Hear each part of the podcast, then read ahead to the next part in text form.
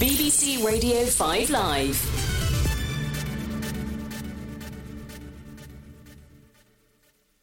Was it your fault? Yes. Okay, right. So you- you're not blaming anyone else? no. Okay, I'm just Well, I can try, but I don't think it'll get very far. Okay. Why would I be blaming anybody? Well, no, but well, because parceling and apportioning blame is a you know a favourite pastime, not of you, but just No. of anyone. You know, I, I was supposed to see Fantastic Beasts today, and I didn't because of incompetence. So I have to see it next week. But obviously, I have to see it before Eddie and Catherine. Eddie Redmayne. Yes. as, as the Guardian for that thing about blame. I did um last night. I did this thing. I, I fulfilled a childhood dream, which was that I met Henry Priestman for the first time. Oh, right. yeah, no, it was. I, you, have you met him before with the Christians or with Probably did back in the hot rocking 80s Yeah. when the Christians were, they were the big thing. when you were yeah tippity top top of the pops, mate. That's right. And um, What was that noise? it's the you know the noise of uh, Smashy and Nicey doing this is Bachman Turner Overdrive. Uh, you remember they had like opening a fader. opening. A, well, no, but it's on there. You know when Smashy and Nicey there was like a whole big lever, wasn't it? Opening a fader, yeah. Fine. Okay. So I was obsessed with the with yachts when I was a kid, and um and I A- Actual yachts. no the band Yachts. Oh, I see. It's not No, a no, I've- most people will know. I've no, but I've tried to introduce you to the wonders of them before, and you've you've proved very resistant, despite the fact that you um you actually like the Christians. And so anyway, uh, I had uh, through the miracle of, of of the internet. Henry Priestman had got in touch and said, I read in a book that you called yourself Henry when you were in Manchester because of me. I know everyone's heard this story, but, but there we go. it's never stopped you. No, no, it hasn't. And and I said, yes, this is true. And so we we ended up sort of having a sort of virtual friendship. And then I ended up playing something on his record, and he ended up playing something on mine, but we'd never met. And then last night he was doing a thing at, the, at this club in Camden that you said, oh, you're quite right. People do walk in from beside the stage. Yeah, it's very weird, very unusual. It is very odd, isn't it? You're, You're arriving late. I know. Join us. Somebody, somebody literally comes in beside you, and so I met him. I said that I would play bass on a couple of songs, and so I was quite nervous because they've got like you know because I was playing an electric bass. I was cheating. I was playing an electric bass. The problem with electric bass is if you play a wrong note, people can hear it. If you play an upright bass, it doesn't make any difference. I mean, you, it's all woof. It's, all, but electric bass actually got notes on it. And I was worried about, you know, playing the wrong notes. And Henry Priestman said the thing. He said, "Don't worry." He said, "Just, you know, just blame somebody else." And I said, "How?" He said, but, "You know," and he did the, the musician. It's true that what you do, you're playing in a band, you play the wrong note. That what you do is you look very sternly at the person sitting next to you, and then everyone thinks it was their fault. Although the person sitting next to me was the drummer, so it can't possibly be, him. his fault. But you could do the Eric Morecambe line about no, they're the right notes. right notes in all the not, but not not necessarily in all the right order. But that is that's the blame apportioning thing: is do something wrong and then look at the person standing next to you and frown at them. Okay, As well, if- I didn't get to the right screening because of a diary clash. Looks itself. How about that? So you have no one but yourself to look at sternly. Correct. But I am looking forward to seeing it already. What was the diary clash? Uh, well, the diary clash was I should have been at the screening, whereas actually I was writing. Oh, so it wasn't a diary clash. You literally just forgot. It was just an easier way of saying it because I thought it was next week. It's Yeah, just no, really very No, interesting. but that's not a diary clash, Simon. A diary clash is when you It's just a neat way of expressing that I didn't get to the screening. yeah, but you you, but you but you were trying to apportion blame by saying oh, it was a diary clash. I it was a diary clash. I had I had many different things going on, but you didn't. You had either nothing or it, and you did nothing. So, in the world of apportioning blame, Yeah. I think I was blaming myself. That's right. That's Yeah, but at the same time, you were also sort of uh, trying to create a, a, a ruse whereby, oh, it didn't happen because I had a diary clash. Let me know when you're finished, and I'll just carry on. I can tell you more about yachts. Mark Herman was there. I did a blog about it. Mark Herman, who made Brassed Off. And I had the, he's, turns out he's great friends with Henry Priestman. And so we started talking about Brassed Off. We filmed this blog. We had to film it in the in the men's because it was the only place in the whole place because it's tiny. That place is tiny, and it was the only place that was quiet. So anyway, I talked to Mark Herman about about Brassed Off and reminded him that it was a Radio One uh, movie of the month screening, and he said he'd never been prouder. You, have you, have you finished? All right. Okay, just check. Some listeners' correspondence. To... This is gold. This is radio gold. Is it? Well, should we move on with our listeners' correspondence section? If you feel you absolutely must. Yes, unless you've got any other showbiz anecdotes from your top night at the Green Note in Camden. No, I haven't. But I was. I, Okay. you know, but I met somebody I've I've been really fixated about since I was a kid, and it was very exciting, and he was really nice. Uh, Dear Mark and Lard says, someone who signed it, not Nigel Thornberry from Bath. Mark and Lard, I'm writing to ask if you can welcome my daughter as a fully fledged member of the church after a somewhat eventful introduction to entertainment yesterday evening. Right. Said daughter is approaching her teenagerdom, and I'm delighted to say has taken on my love of film over the last year, enjoying cinema visits and home movie nights of films including Amadeus, The Meg, now referred to as Chomp, Edward Scissorhands, The Goonies, Jurassic World, and Isle of Dogs.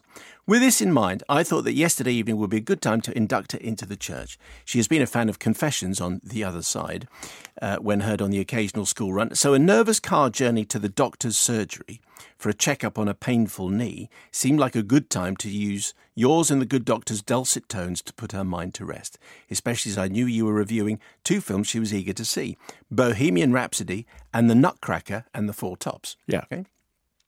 Good joke. Luckily, the plan worked. She was chuckling away at the wittering, especially the line about Freddie Mercury's Wikipedia entry, which was a huge relief as upon arrival it soon became apparent that the checkup involved something a little more serious and several hours were spent in A&E where x-rays and further investigations were required.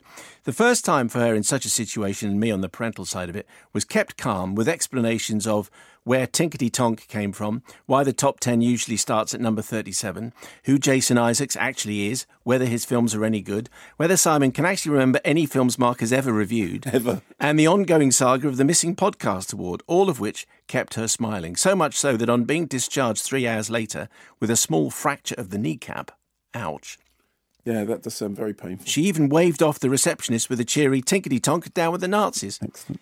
What sealed the deal, however, was on getting back into the car, she asked to listen to the podcast from the start, because we'd skipped to the top 10 originally. Happy that this was a sign that we'd fast tracked a convert into the church, I readily agreed, somewhat forgetting the conversation that was to come. I don't know if you remember this, having previously listened to this part on my Monday morning commute. Sure enough, halfway home, a tired and emotional daughter and father sat in silence as the conversation led to Nigel Thornberry and could sense both bottom lips starting to wobble as you played Paul Simon's father and daughter.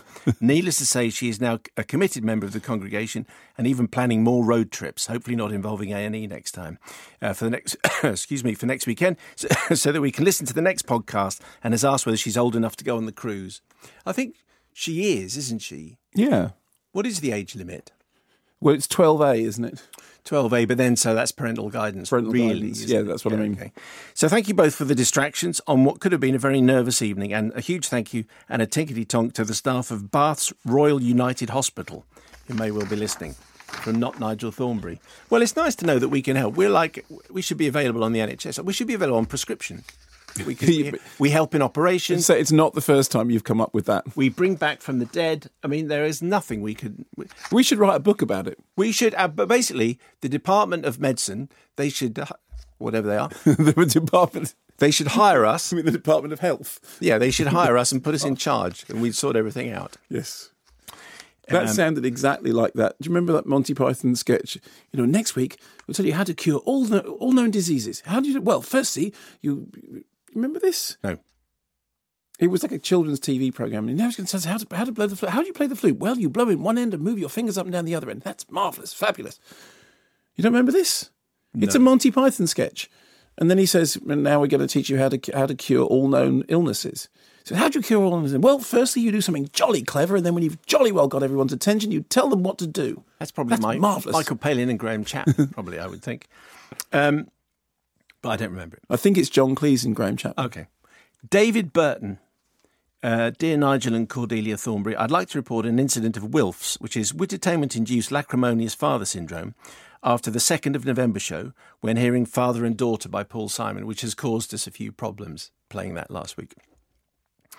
In 2002, a family summer holiday outing with my wife Karen and children James, then age seven, and Sarah, age five, we went to see the Wild Thornberrys movie, left a legacy of love for this song because of the strong father daughter theme. Yeah. In recent years, Sarah and I have driven to university inspections, Saracens rugby matches, music lessons, gymnastic events, and geography field trips, where playing this song never fails to, in- to induce tears of happiness and love in us both. Mm-hmm. Sarah's now an employed graduate setting off on her career away from home, and I'm very proud of her. Paul Simon's father and daughter came on whilst I was driving to work. This is us now. Yes. Whereupon I glanced sideways at the empty passenger seat where Sarah frequently sat. Remembering those teary moments we shared in that same spot in times past brought an acute case of wilfs, blub, and sniffle. So to Sarah and Lester, as long as one and one is two, there could never be a father who loves his daughter more than I love you. Thank you, Simon, for picking this song. It made my day very happy. There's David Burton. You should do an all, Again. all request radio show. I should. I should. What are you going to do? Again? Again, we are. Hel- I just feel as though we're helping the health of everybody. Yes. I just- uh, Can I ask, are you building up to something with this? Are you about to invoice somebody for it? No, I just think we should go into practice. Yeah. Uh, Because, oh, yes, because we're both doctors, although I'm now professor. Except you're not. Except I am. I am as much a professor as you are a doctor. That is also true. that is absolutely true. I will agree on that one. Callum Sires, dear Nigel and Bro, with all the mentions of the Wild Thornberrys and especially people's dads being renamed Nigel in honour of the patriarch of the Thornberry family, perhaps this is a good excuse for Mark to review the movie spin off of the show as a podcast extra. I don't want to oversell the movie too much, but it's a cheerful, positive family film with environmentalist themes and an excellent soundtrack. The comparisons to Nigel from listeners really is an honour, as he's such a good example of a parent in a family film, and his catchphrase, smashing, is infectious in its positivity. That's not really a catchphrase, is it? it's more of a word. a word he says a lot. Given that Mark says he doesn't remember reviewing the movie or even seeing it, his opinion could put a smile on the heart of the adults who grew up with this show and their Nigel fathers. That's not a bad thing. I mean, I know you're busy and Who is it who plays? I'm just looking this up. Thornberry, because I don't remember seeing it. Um, The Wild Thornberrys. Wild Thornberrys movie. You know, yeah. Thank you. A man looking up things on the internet. No, Here we go. fine. Tim Curry and Rupert Everett, right, as uh, voices apparently. So uh, Nigel is played by Tim Curry. Well, There we go. So in that case, so that was definitely worth it because anything. I love Tim Curry. I think we should. Well, you could either find it online somewhere or we could get a copy. Yeah. And Yes. You can watch it and review it. Yeah. Uh, fine. I tell you what. If you get me a copy, I will review it. Tim Curry had an album once called "Read My Lips." Did he? Was it any good? I didn't listen to it. I just thought it was, you know, it was a, it was, it was quite a good pun because because his, you know, his his mouth is so famously expressive. On All Request Friday, on the other side, um, we often get asked for the time warp. Really? Yes.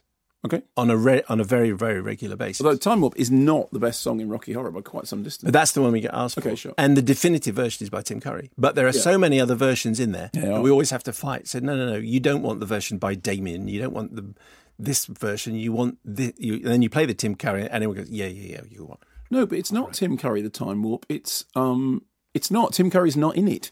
In the Time Warp, it's Riff Raff and uh, Magenta. It's not time. Tim Curry doesn't turn up until Sweet Transvestite. Well, he's credited on the thing. So if it's if it's got It's Tim not. Curry on the Okay, thing, you think about it. In the Time Warp, uh, Frank-N-Furter hasn't turned up yet. The Time I- Warp, it starts with it's, it's Riff Raff and Magenta and uh, Richard know, O'Brien. Yeah, Richard O'Brien, exactly, and Patricia Quinn and Little Nell. You and then everything. Tim Curry doesn't come down in the elevator until afterwards. On the computer. well, it's wrong. no, no, no. I'm just saying on the computer. If it says time warp, Yeah. Tim Curry, that's the version that you play. I'm just saying if I'm you just ever saying, find, just saying he's not on it. but if it says it's Unless there's a version of it which he did separately. But in Rocky Horror Show, Tim Curry doesn't sing Time Warp because he hasn't turned up There yet. you go. Anyway, it's a very, very exciting topic, and we need to explore later. In other, in a, in How a- many times have you seen Rocky Horror? once. Oh, oh, that was a short conversation. Well, how many times would you like me to have seen it? A hundred. No, once. I, you never felt the need to go back and join in and do all the stuff. You didn't go to Baker Street, take rice and water pistols. Manifestly not. Okay. You're a real killjoy sometimes. Anyway, on with the show. Well, it's five minutes past two, and if you have the BBC Sounds app, the best thing that you can do with it is make sure that you listen to this show either live or get the podcast later. Don't you think? I mean, I'm just saying that that's off the top of my corporate head. Yes. The only thing is, in order for anyone to hear that, they must already be listening to this show. Well, yes, it's just another way of listening, I suppose, if you find that your circumstances have changed. Have you downloaded the app? Of course, it was one of the first things I did when I was told about it. And are you are you quite app friendly? I am an app-friendly person. It's almost as I would just say it's almost as, as good as the You're, you're an app. app town app tempo woman. Very good. That's that's that's memorable. The iWitter app is my favourite, obviously, but Yes. the, the BBC Sounds app is is very close behind. Uh, also, uh, another very good app, while you- a very good podcast while you're there. Not as good as this one, Yeah. obviously, or Test. Special or The Archers. The Rat Line, which is really good, which is a Radio 4 one. Uh, and the rat line is the it's done by Philippe Sands and it's tracing it's basically a Nazi hunting uh, story and the rat line is the, the name that was given to the, the route that Nazis took when they were leaving Germany and trying to get to Argentina. Anyway, I'm just Okay. just a recommendation No, that's for very good. And all those hours that you and that will be off. on the BBC Sounds app. It will. Very nice and handsome it looks too. Excellent.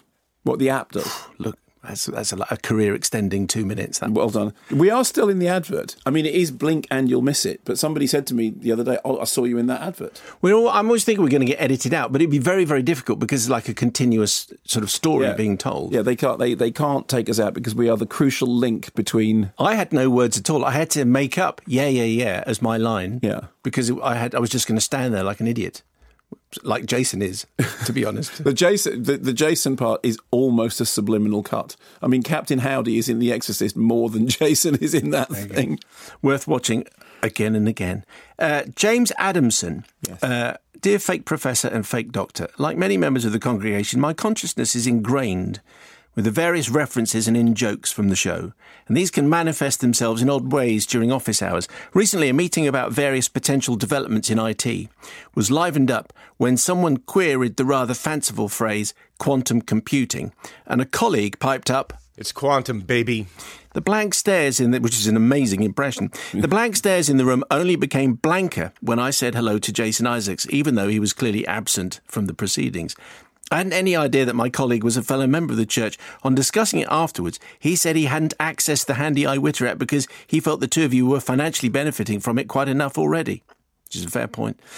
A more troubling example of your flagship program creeping into the world of work was this week when, in an all day session about some software we need for our project, one of the principal speakers sounded exactly like Werner Herzog. Brilliant. Remind us how he sounds in your version. Werner is, uh, you know, it is not a significant bullet, and uh, I, you know, it, you stare into the abyss, and the abyss looks back into you and says, "Oh, I don't like the look of that at all." But actually, our principal speaker didn't sound like Mark or Werner Herzog. He sounded like substitute teacher Sanjeev, eerie impersonation of Werner Herzog. While it was a welcome distraction from a very dry session to his sonorous but unnerving tones, it did mean that in that soporific period just after lunch, I found myself drifting a little bit and imagining Herr Herzog taking over the project and directing our efforts with quotes like, Go right on the roundabout. Turn around when possible. You are driving into the abyss. Watch out for the squirrel. You have reached your destination. Good morning, Paddington. That's so much better than mine. brilliant. That is Anyway. really because he gets all the the consonants right. That's that's why he's a top actor performer, Yeah. and we're just radio schlubs. So, uh, and that was Sanjeev, and he was because the joke was it Werner was- Herzog sat nav. that's the one. Yeah. Anyway, uh, anyway, so James, thank you very much indeed uh, for that. It was Can we play it again? I'm sorry, because Which one? The, just the the the the the, the, the Sanjeev, just once more because it was really funny. Go on. Go right on the roundabout. Turn around when possible. You are driving into the abyss. Watch out for the squirrel. You have reached your destination. Good morning, Paddington. My favourite bit of that is where he says squirrel. Squirrel. It's like right. he's lost. He's lost the the the the, uh, the uh, the vowel at the end. So he's just sort of made it into one one syllable. It's just genius. Perfect. Thanks, Sanjeev. Um, Dear Sexy and Beast, can this be for us?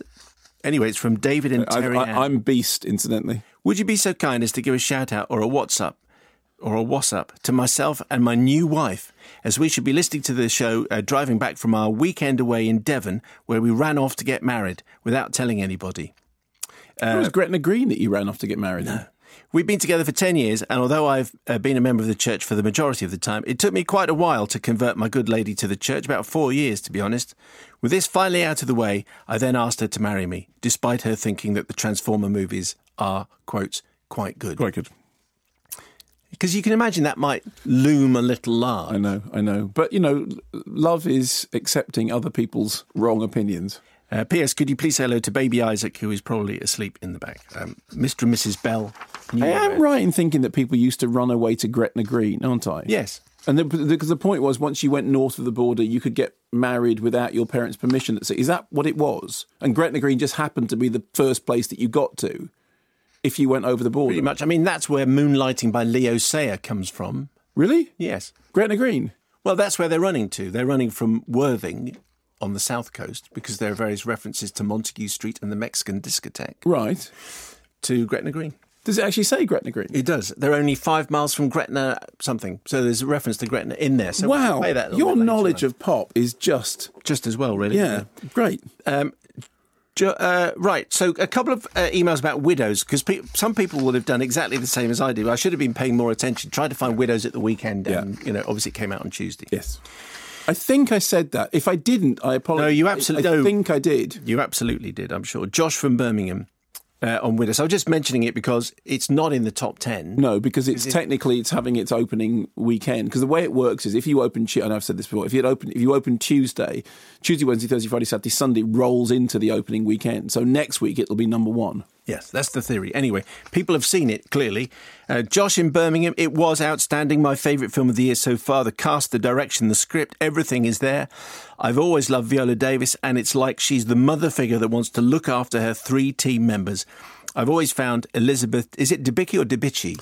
I think it's Debicki, but I, I'm just I'm just assuming. I haven't heard anyone officially say it out loud, so I may well be wrong. I usually am. I've always found her interesting from when she appeared in The Man from Uncle, and in this she is absolutely incredible. Michelle Rodriguez and Cynthia Erivo do a stunning performance too, but Daniel Kaluuya, for me, wins it, I think. Steve McQueen, director of The Brilliant 12 Years a Slave, does it again, and Gillian Flynn, scriptwriter for one of my top 10 films of the 20th century, Gone Girl, never lets me down. I absolutely loved it. My only criticism is that I didn't want it to end. I want to see more films like this. I love it when a film just falls into place. Yeah, very good. However, Steve. Oh, Clark- really? Yeah. This is very balanced. Expectations were sky high. Yes. After all, that it's a masterpiece. Yes. Five star reviews. Yes. I came out a bit meh. It was a good film in parts, but it was a mess. And as for it Hmm. being a great feminist film, I couldn't disagree more. Three of the women had hardly any characterization other than I need to sort out a babysitter to do the heist. That's not characterization. In fact, the men were the most developed and most interesting characters, particularly Colin Farrell, which is a very, very definite wrong for this film. Its narrative was a mess. It was a charisma free film. Okay. It was incoherent and so on, It's just that's just wrong. That's literally just like factually wrong. all the way through. Can I say something that one of the somebody put on Twitter that somebody who didn't like Bohemian Rhapsody, which I did, um, came up with the pun. Nothing really matters to me. That is very good. it's good. Um, we've got my favourite review, other than yours. I love all your Well reviews. done, nicely saved. My favourite review from a listener well done. Again. coming up, and it's only eight words, and you'll know it when we get there. Okay. Because it's a work of art, All right. I think. Anyway, the box office top 10 at 30, Nae Pasaran. Yeah, which I, I, I- I really loved. It's a, this documentary that we played at the Shetland Film Festival, and there wasn't a dry eye in the house. It's a tiny release, but it's really worth checking out if you get a chance. It's it's about how you know a, a group of workers taking action had consequences that they couldn't possibly imagine in a in, in Chile, and I thought it was it's really good. Michael in Glasgow. I was glad Mark mentioned Nae Pasaran on last week's show, as I had already booked tickets to take my dad to a Sunday showing at the Glasgow Film Theatre. Oh, great! Having grown up in East Kilbride and having only been made aware of this story over the last few months, it was something I was eagerly anticipating. Philippe Sierra's documentary holds our hand as we walk through the tragic events of Chile's 1973 military coup and shines a light on the actions of a few men thousands of miles away, actions that had such a profound and far reaching effect. And that they didn't know it had that that effect at the time, which is what makes it so moving. Mark mentioned last week that there was not a dry eye in the house when it was shown at the Shetland Film Festival, as he has just repeated.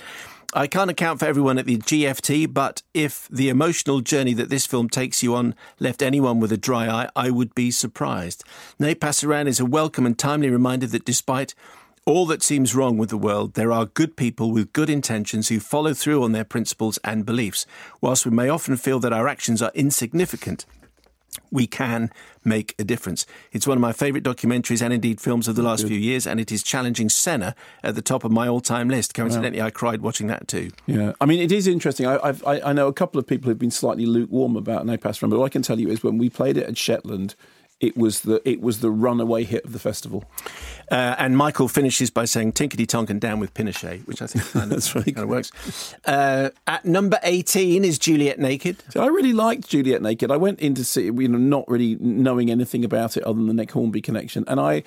I thought it worked really well. This idea that there's uh, this guy who's obsessed with a with a rock star who made an album and then disappeared, and his wife is getting really annoyed with the website that he runs. So she writes a rubbish review on it, and the next thing is the rock star gets in touch and says, "Yeah, you're absolutely right." I thought it was I thought it was really well played, and I laughed all the way through it. I laughed all the way through it. Chris Deeks in Chelmsford. Recently, my wife and I went to see Juliet Naked, had a similar experience of not knowing much about it before we went in. We truly loved it. I was so relieved to hear that Mark really enjoyed it too. Yeah, I did. I couldn't help but draw comparisons to Richard Linklater's Before trilogy, the philosophical musings on relationships and family, the whirlwind transatlantic romance, the poignancy of its characters' imperfections, the Ethan Hawke.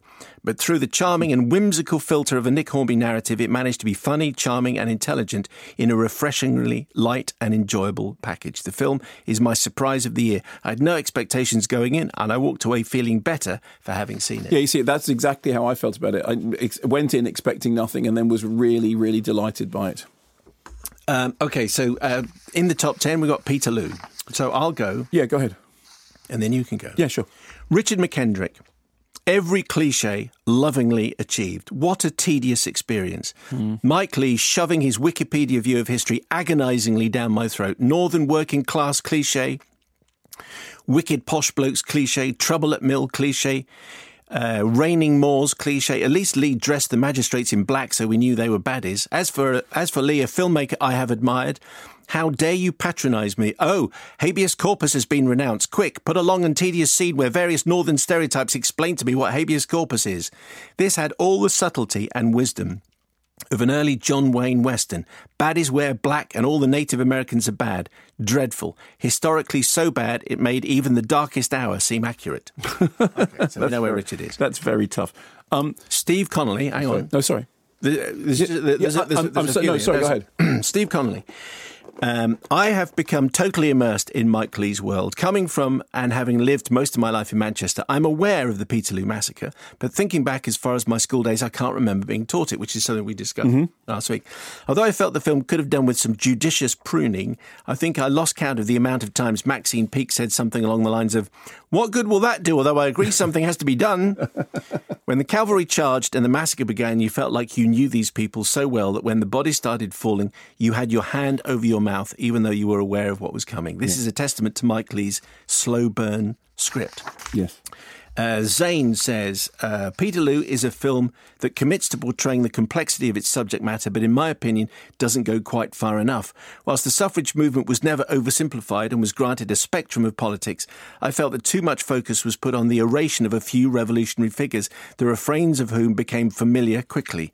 It would have been interesting to see more of how such movement spreads outside of these staged spaces, since most of this burden was placed on Maxine Peake's character. Although, having said that, I didn't know the story before I saw the film and recommend it fully to anyone who's interested, with a caution for 1800s verbosity. Okay. Um, Sean Scullion, I felt the movie was all over the place. We meet characters who we have no time to connect with, but it was also painfully slow and dull in parts. Half of the film consisted of speech after speech after speech, and the government are turned into unrealistically laughable cartoon characters. Personally, I think the event deserved a better film than a passable slugfest. And finally, from listeners, the eight word review, which is my Here we go. listener review of the week from Stephen Yeardley on our Facebook page. Okay. Peterloo, I couldn't escape, but I wanted to. now that is perfectly crafted. Okay, that's- Round of applause, that is- Stephen Yeardley. Yeah, that is very, very cruel. Well, look, what can I say?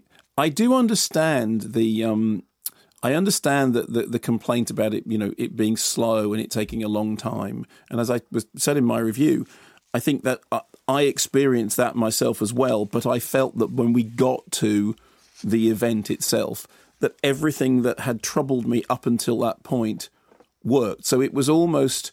I mean, this is a bad way of putting it, but it, it's almost like eat your greens and then you have your pudding. Um, it's like you, you, ha- you th- this stuff is important because if you don't do this groundwork, what happens at the end isn't going to have the impact that it should do. And I do think that that, that, that final movement is really, really powerful cinema. Second thing is, uh, there's a lot of accusations that Mike Leigh is trading in cliches, and I don't buy that. Um, I, I just don't think it is cliched. I, don't, I think I think there are moments um, that comment about Maxine Peake saying, you know, what good will it do? But on the other hand, we must do something. That that, that that's that is that is astute, and it is definitely true that there is a touch of that.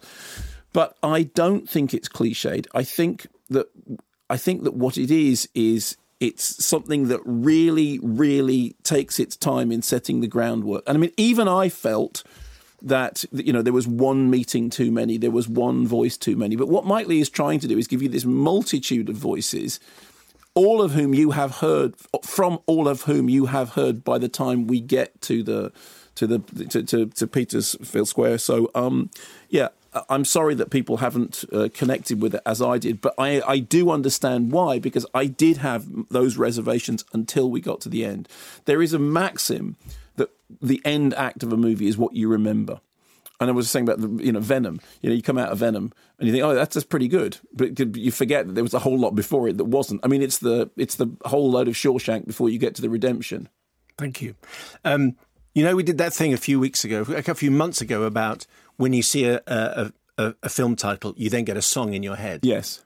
Now it's going to be Peterloo. Yeah. Had you not had Couldn't that escape before? if I wanted to. I had never heard that. Okay, no. Somebody. I mean, the, the, the Mike Leigh doing a do, doing a Mamma Mia joke was was, was good. but but that is that is very very sharp. And again, once again, it proves that there is nothing more lethal than a you know a deadly turn of phrase, which is exactly like David Cox saying to me.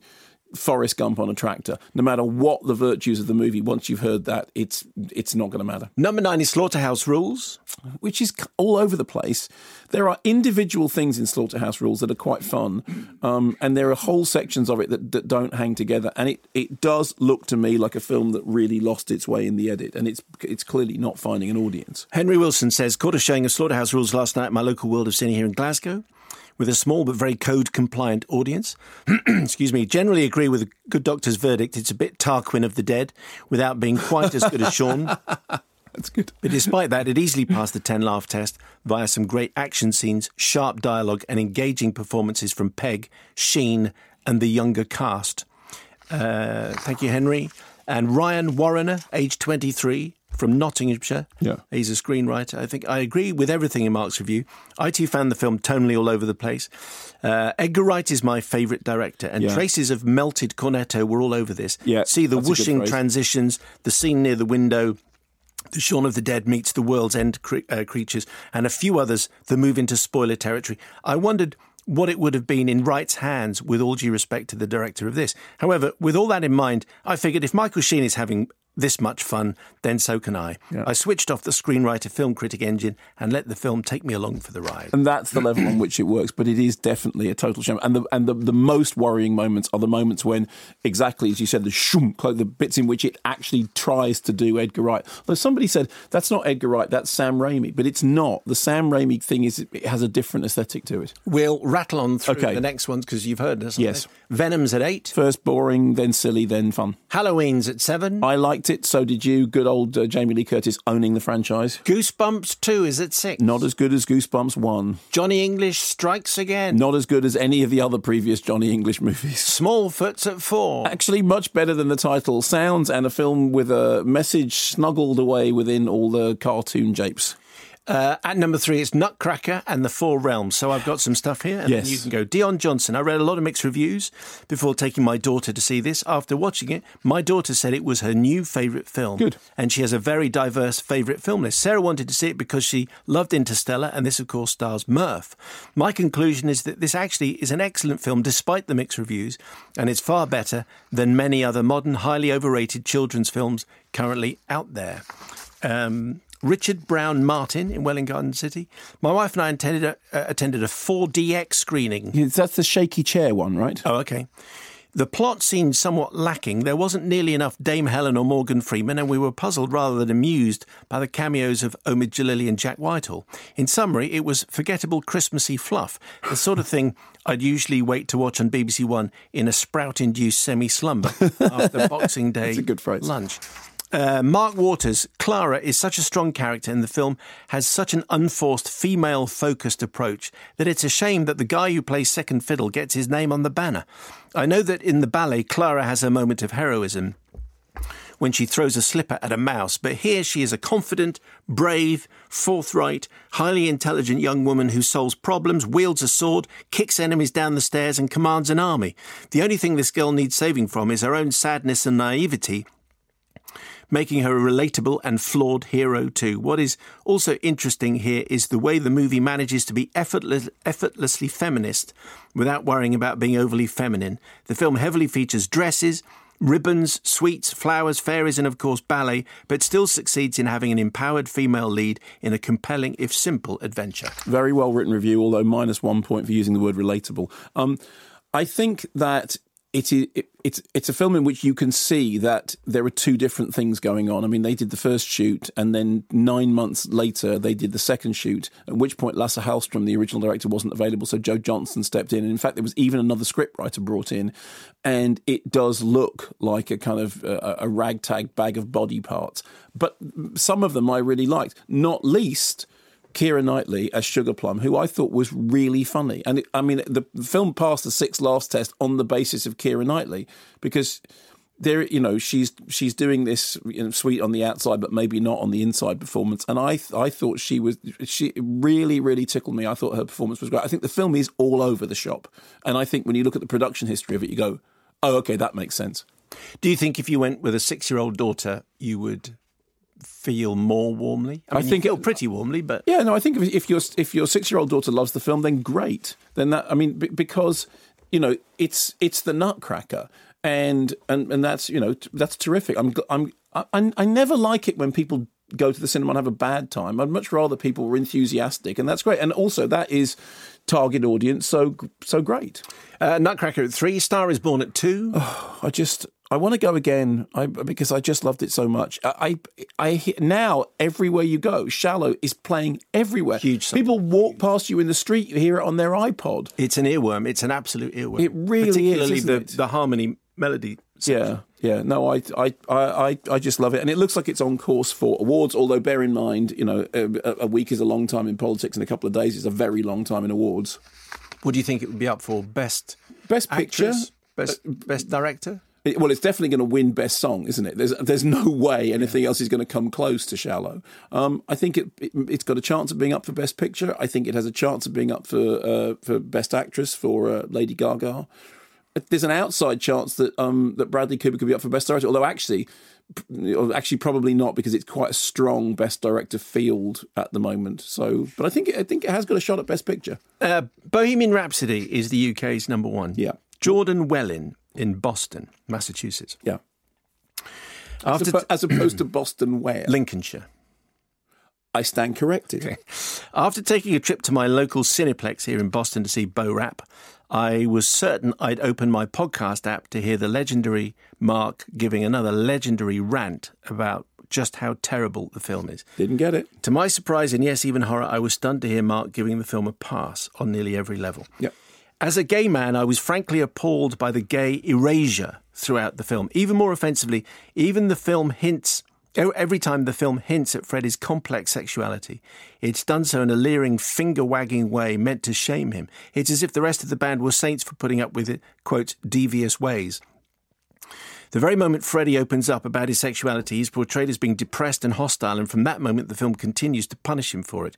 Not one iota of the entire thing is believable, from the bad lip syncing to the incomprehensible timeline to its egregious depiction of homosexuality. An insult to Freddie, an insult to his fans, and an insult to good cinema. I've got an, another one, Yeah, but, go do you want, but do you want to answer? Well, I mean, I have, uh, you know, I have heard and I do understand the that, that criticism about it. That somehow what the film does is it sets up a duality whereby uh, heterosexual normality, in inverted commas, is set aside non-heterosexual chaos, and there is this, this suggestion that there's a, you know, and I've heard, I have heard that argument, and I do know. Um, you know, I have gay friends who, who who found the film very problematic. I have straight friends who found the film problematic on that level. I have to say, I I don't because I didn't think that was what the film was trying to say. I think there's no question that you can read it that way, and I think there is no question that people have read it that way, and that's perfectly fine. I didn't. If I had read it that way, it would have really you know changed my opinion of them but i didn't i you know i i, do understand it but it's not a, it's not a it's not a reading that i share Uh, Laura Hudson, age 37 and a half. Uh, it took precisely one and a half minutes for me to forget that I wasn't actually witnessing Freddie Mercury in front of me. Such was the amazing performance of Rami Malek. Every jaw twitch and arm gesture was sublime perfection. In fact, Malek, Ben Hardy, Gwilym Lee, and Joseph Mazzello all embodied Queen in a way I wasn't prepared for. And you could tell that the entire cinema felt exactly the same way and were well and truly caught up in the thrill of it. In one blissful moment, I looked across my aisle and saw that all five of us along the way were tapping our feet to the beat together, probably without even realizing. I was only four when uh, Live Aid took place, but it was replayed in my home by my father so many times that I know it by heart. And when that moment was featured, I could feel the hairs on my neck prickle, and it was all I could do not to leap out of my seat and sing along. Thank you, Laura. Number one movie is Bohemian Rhapsody. I mean that you know that's that's what happened for me is that it, it worked on that on, on that emotional level and I therefore all the things about the timeline being wrong all the things about the you know the liberties taken I mean not just liberties I mean outright falsifications I and I you know I was, I was talking about this the other day about why is it that I that I've forgiven that film for things for which I've condemned other films? And the reason is because emotionally it worked. But to refer back to the the previous email I mean that was really really well argued. And it cle- you know it it clearly makes sense. And I do know for a fact that people whose opinions I respect have shared that opinion. And that does give me pause for thought um, so I yes, it, it is it is definitely possible to read that as a completely legitimate reading of the film. It just that isn't how it struck me. Suspiria is out next week, directed by Luca Guadagnino, and who made, of course, Call Me by Your Name. Uh, this film stars Dakota Johnson. Now, I was expecting to talk to both of them together. But Yes. A few minutes before we were due to start the interview, uh, we were told that Luca had left the hotel. Uh, Like Elvis. Exactly like Elvis, which is where all the interviews were taking place. Anyway, so what fo- follows is my conversation with Dakota on her own after this clip from the film featuring Dakota as Susie Bannion and Tilda Swinton as Madame Blanc. When you dance the dance of another, you make yourself in the image of its creator. You empty yourself so that her work can live within you. Do you understand? Yeah.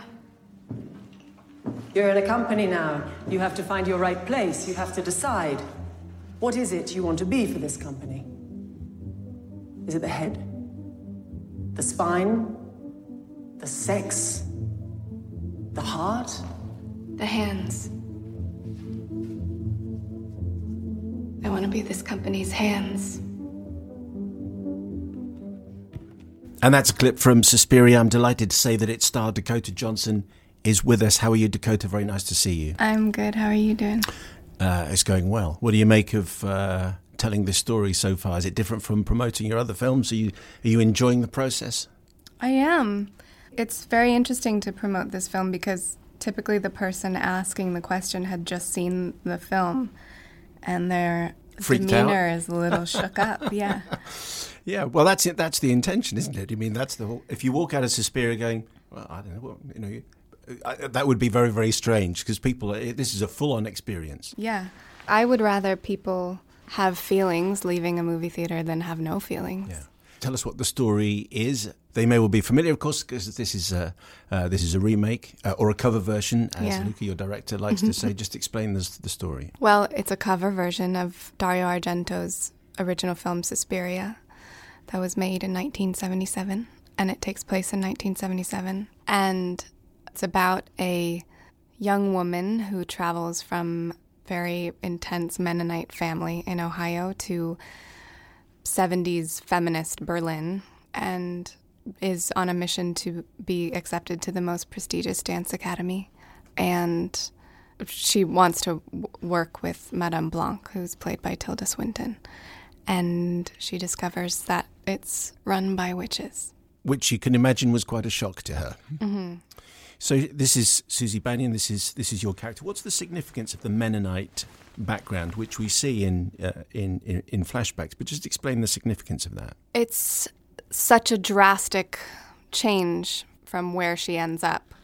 Although, if you look at a Mennonite family, it's it's a lot of women um, nurturing something, taking care of each other, but taking care of this lifestyle, this sort of being in itself. And then, even though it's so drastically different from the Dance Academy and from the Markos Academy, there's a bizarre parallel in this group of women nurturing this thing, this something, but it's just in a very different way. Yes. So 1977 is, as you said, it's it's where the original was set. You're still setting it uh, in 1977. Is there a significance to the? Because in in the background, there's a lot of violence. There's Baader Meinhof going on. There are explosions. There's a plane hijack. Is there a significance to that? I mean, because the story that you've outlined could have been set almost anywhere and in any time. Yeah, um, I think, well, that's the place in which, the time in which the film is set is a better, that's a better question for Luca. I know that uh, it was very important to him to have the energy of the time be surrounding what was happening within the walls of the building. And a lot of what this movie is about is thresholds. And what's going on outside is almost going on inside, but the two don't know about. It's it's almost as though they can't they can't compete, but they coexist. Um, but he would be so much better at answering that question. Were you familiar with the original version of Suspiria? Were you original with Dario Argento's film before you were asked to do this? No, I was not. How did Luca, the director, how did he hook you into this movie? How did he sell it to you? He didn't have to sell it to me at all. We were on set in Pantelleria. We were filming a bigger splash. And it was late at night. And he actually said today that it was late at night. I thought it was the morning, but. Who's counting? yeah, who knows, really? Uh, and he asked me if I had seen Suspiria, and I said no. And he said that he wanted to make Suspiria with me and Tilda. And I said, okay. And then I went and watched the movie, but I watched it back when we were back in the States because I couldn't get my hands on it. Pantelleria is a very difficult island. It doesn't have very good Wi Fi. Okay. So then when you got back home and you got some Wi-Fi and you watched it, what did you what did you think? What was your reaction when you saw it for the first time knowing that this is what you've been asked to do? Well, I thought it was amazing. Growing up and watching films, I loved movies about dance and I loved movies about witches. perfect. It's the perfect I film. know. then. And it was kind of right up my Straza. But I was more curious to w- what he was going to do with it. Because I had just made a bigger splash with him, which is a very loosely based on the sort of formation of swimming pool or la piscine. And that I knew was not at all similar to the original. And it's a very different story that's told. So I was just in, like so in. And then we just kept talking about it for the next two and a half years, I guess that took. And because the film uh, takes you and takes the viewer into some very dark places, presumably that relationship with the director is so important because you have to trust him 100%. percent So if a new director had come to you and said, I want to do this movie, maybe you'd have thought longer. Maybe it had to come from someone like Luca, for whom this has been a passion project. He's always wanted Yeah. to do it. Maybe it needed to be that kind of relationship that you'd have with the director. Yeah, I think the relationship that Luca and I have is so special and lucky and unique because we both feel totally safe and totally capable of anything. And we always say that we create a very safe environment to do very extreme things. And we sort of challenge each other.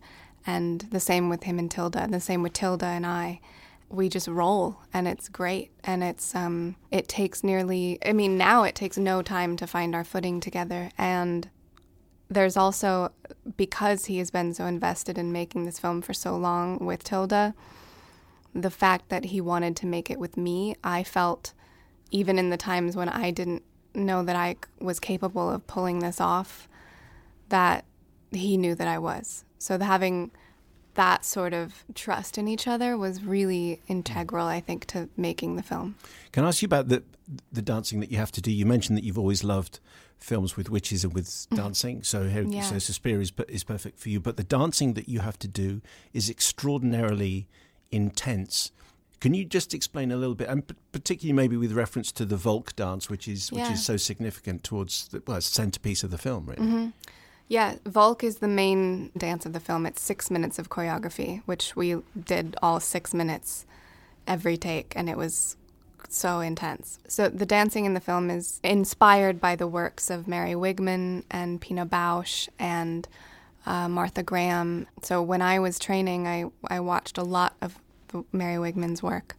And uh, when I was a little girl, I danced. I did ballet and dancing that's cute and pretty. And mm-hmm. when things are may be really painful, but they look really beautiful. And this style of dance is German expressionist dance, and it's it's with gravity. It's not against gravity. It's angular and sharp and not beautiful particularly, but it's feminine and intense, and you feel this sort of this dis-ease of women during this time.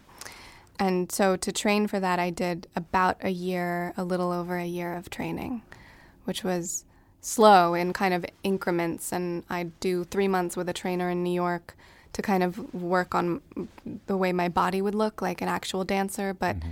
not a dancer that's formally trained for years and years.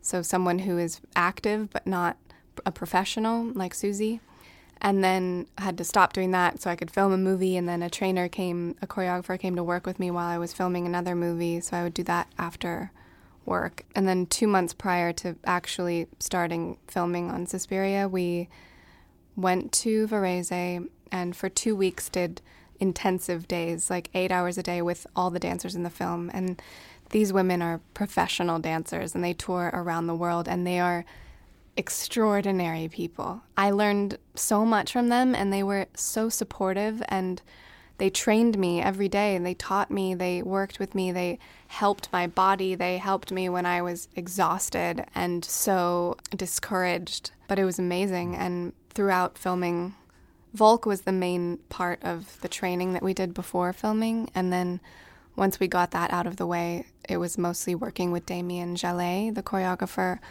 on the rest of Susie's dancing in the film. And what is it that the witches who run this dance school, just going back to the story, what is it they see in your character, Susie, that is so incredible? Why why do they react so strongly to you? What is it they see in you? I think they see the energy coming from her soul. I think they see a power and an investment in this magnetic pull that she feels. I think they just see that she's, they see her power. They might even see that she might be more powerful than them, but they might refuse to believe that at first. These are stats from uh, an interview Tilda Swinton gave, but I think she said the movie has 38 women and three men, which must be a unique experience, I would think, for any actor to be, you know, in a movie where that's the balance. Yeah, it was beautiful. In what way? Women are extraordinary creatures, and I loved being surrounded by women of all different ages from all different corners of the world working together on a project that is pretty wild. And to have everyone be sort of focused on this energy and this vibe and this story that's very important to to me and and it was very important to all of us.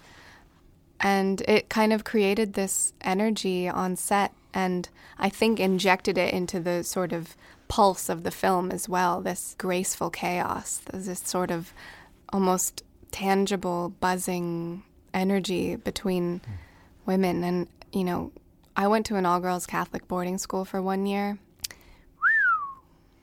that that place was wild so Wilder than Suspiria? um Sure, that's not possible. well That'll be some school you went to. Yeah, definitely. There weren't those kinds of rituals going on, but different. I can imagine. Uh, what do we see you in next, Dakota? Oh, I I don't have anything. I mean, I have a couple movies coming out, but I'm not sure when. Because there is talk of uh, a follow up to Call Me By Your Name, Yeah. and there is talk that you might be involved in that. Yes, So that's happening? that's happening. Okay.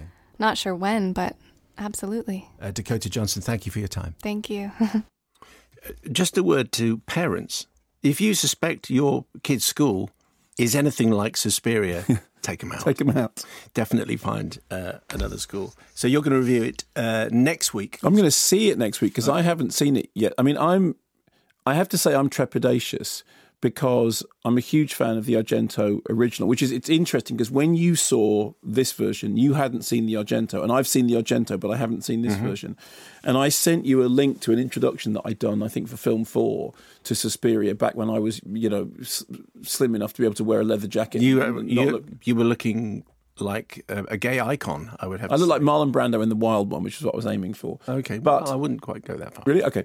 But I, you know, the, the, the thing that's most striking about, as you saw just from those clips of the Argento Suspiria that I sent you, the color palette of the Argento is absolutely retina scorching. And the thing that everyone says about this is that it's it's not. It's a much more wintry palette. It's mm-hmm. mu it's. So I don't know. I mean, I'm I'm um, from what I I know horror fans who you know object to the idea of doing because Suspiria is a kind of sacred text, and I know other people whose opinion I've said who say no, it's it's really brilliant and it really deserves to be. It's two and a half hours long. That's correct. It's I think it's an hour Two and a half slash five hours. Okay. So can I can I can I ask you for a what, Yes. Did you, did you like it? I couldn't wait for it to finish. that's that's honest assessment. That's going on the poster. Um, I think her dancing is extraordinary. I mean, I think there's lots to admire in it, and there are some scenes that are Okay. that are terrific. you Okay. know. Um, it re- I mean, I spend most of my time trying to avoid films like this. I mean, uh, but you're, you know, you're the horror guy. You know what you're talking about. You, um, you are sort of immersed in the original. Would you do me a favour? if I sent you a, um, if I sent you a copy of the original, which is way way shorter, would you watch it before next Friday? Then we will both have seen both versions. I can, I can endeavour to try. Okay, I, I guarantee you, if you start watching the Argento, you won't turn it off. Okay, unless someone else comes in the room, maybe. Yeah, in which yeah. Anyway, there's you know there's there's a lot to admire in it, but I, for the last twenty minutes, it was it, I tell you, it's it's a bit like it reminded me of Mother. I was like, oh please, really? Is that gonna? Oh, that is gonna happen. you like Mother? I, uh, yeah, I couldn't wait for that to finish. I, no, but I felt the same way about Mother. I couldn't wait for it to finish, but in a good way. Matthew Jones is in County Westmeath. Yes. uh, in Ireland. Dario Argento's Suspiria has long eluded me. Despite watching the much lauded is Giallo symphony yeah. multiple times. Giallo, which means yellow, Yellow. and takes its its uh, theme from Coldplay. books. Oh. Yes, exactly from Coldplay. That's exactly what it was. Dario Argento made Coldplay thrillers. I'm, there's no point in going any further. I, ad- I admire it far more than I actually like it. Therefore, the notion of its long gestating remake didn't exactly thrill me.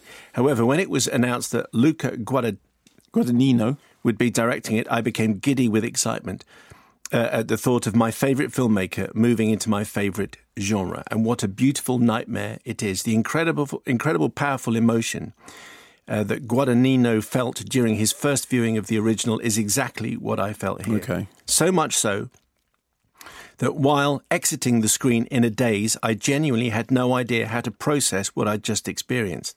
But after giving the film time to settle, I feel that this is a staggering, haunting, and surprisingly affecting work. I've since attended a further two screenings of this wonderful film and feel an even deeper connection to it with each subsequent viewing because what Guadagnino has conjured is literal witchcraft. Wow. Guadagnino that time. Yeah, well, it's, Which, whichever version you Listen, if he can't hang around to do the I interview, exactly. I I don't can't- care how I I'm saying his name. his name. If he happens to stay around, I'll get his name right. Okay. Um, can I review a film? Is it the Bros film? It is the Bros film, Bros After the Screaming Stops. Um, you- Rostov. Brostov. Sorry, is that original? Yeah, I think so. That's really good. Thank you. Ah, okay. Occasionally. Why didn't I think of it? Okay, so uh, Matt Luke Goss, darlings of 80s pop, who you interviewed on more than one occasion. Oh, loads of time. When I was doing breakfast, they were they were like the, they were the big stars at the moment. Okay, and apparently you were due at one point to be in this documentary because you had interviewed. I was so. I was supposed to. Okay, be, but you're not, due so- to a diary clash. Diary clash, exactly. You had uh, other tidying up your pencil drawers to do. So um, they have been apart, and it looks like estranged for many years. Um, and then they, you know Matt's been a performer in, in Las Vegas. Uh, Luke, as we know, working in movies with the likes of Guillermo del Toro. They're identical twins. Um, I imagine everybody knows who Bros is. Although I went to see this with Simran Hans from The Observer, who of course is much too young to remember Bros. Um, like so many pop brothers, they have tensions. You know, seemingly due to the fact that you know the drummer thinks that the singer is always uh, telling everyone and stealing the limelight, and the singer thinks that the drummer is being unreasonable. But it's made worse by the fact that they're twins. So when they get back together again, their rehearsals, one of them has been playing music for a long time, one of them hasn't played his drum kit forever. So their attentions before all absolutely amplified by the fact that they are rival siblings because, you know, that's always been in their DNA. Here's a clip. I am missing that relationship with my brother that I literally woke up in tears this morning. Because I just want the relationship with my brother. I, know, don't want to talk about 50. You can have 100% shareholder in. I'm not- I I'm don't not- care I'm about not that. saying it but about that- don't bring up the 50%, 50%. We are. Let's not talk about that. Let's talk about being brothers. I'm going to defend myself. yeah, Luke. no one, people are scared of you, man, and I'm not going to be that guy. But I broke yesterday, Luke, emotionally. I am completely not over it. If you think I, just because you tell me to be, I was embarrassed. I'm learning my instrument. no, still. let's not- Hang on, I'm learning. Can No, don't, not- don't shut me down. I'm going to speak. I've listened. All right, Luke. I'm gonna speak. not- I'm gonna speak. You're, you're going to speak. Gonna- you're going to speak, are you? You're going to speak because I've just told you how I feel. Do you want? Let me tell. Let me. Wow, that's a lot of birds Yeah. in there. So, um, the title comes from something that Terry Wogan said, which is actually included in the documentary when he says they're on being interviewed on television. He says, "So what happens after the screaming stops?" And which is a very pointed question. But this could equally be called, um, you know, this is Spinal Bros, or even you know after Anvil's Bros, the story of Bros. Because on the one hand, you get this portrait of these two brothers, and the, the wounds are raw and tangible, and they're kind of get, you know, they kind of put their differences aside and work together and dealing with the fact that they were so famous, that they were so enormously famous. On the other hand, there is dialogue in which they are saying things that sometimes you even wonder whether somebody scripted it. Like, for example, yeah, I listened to Stevie Wonder, Superstition. I decided never to be superstitious.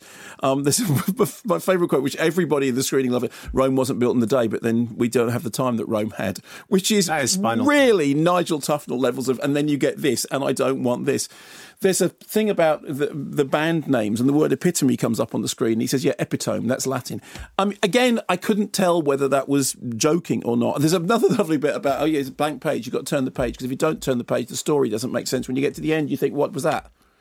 And and it, it, hmm. th- there, all these things are in there, but also at the heart of it, you do have this sense of, you know, the battling brothers who are trying to, you know, there's a, there's a lot of hugging, there's a lot of crying, there's a lot of shouting, there's a lot of saying things that are nonsensical, there's a lot of saying things that every now and then hit the. Now, I was never a Bros fan. But I really, really enjoyed this documentary. I mean, you kind of on one level you want to cuddle them. You want to you want to say, look, it's going to be all right. On another level, it is it it is really funny, and it's very very hard to know how much th- that funniness is. And one thing which is weird is if you remember Bros from first time round, you remember the whole thing was that it was Matt Luke and Ken. Craig, who Viz magazine's dubbed Ken because it He's was the guy who left, wasn't he's not in this. I mean, it's, it's, it's like oh, literally just been. So I'm not in it, and he's He's not, not in it Oh, well, either. So undermined. So the whole way that the, you know, the Bros is basically it's those two. You know, because before they were Gloss, but then they were Bros. But the whole thing that Viz did, you know, which one do you fancy, Matt Luke or the one that no one fancies? Actually, there is an interesting story about Craig slash Ken, but that is not being told here. What is being told here is the story of the battling brothers who talk like they've been written by Christopher Guest, and uh, you know the, the, the David St Hubbins Nigel Tufnel factor is right at the heart of this. I I really enjoyed it. I really really enjoyed it. If if you love Bros, if you hate Bros, doesn't make any difference. The film is really charming. Go see it with Grolsch bottle tops yes, on your shoe. shoes. That's there's a lot of that. Is there? There is a lot of that. I introduced them at Wembley, you know. Nothing about your incredible back catalogue would surprise Do I not me. feature in it at all? I didn't remember you being there, but I was just, you know, half the time my head was between my knees. You know, Rome wasn't built in a day, but then All we don't have the time that Rome did. I need to see that film.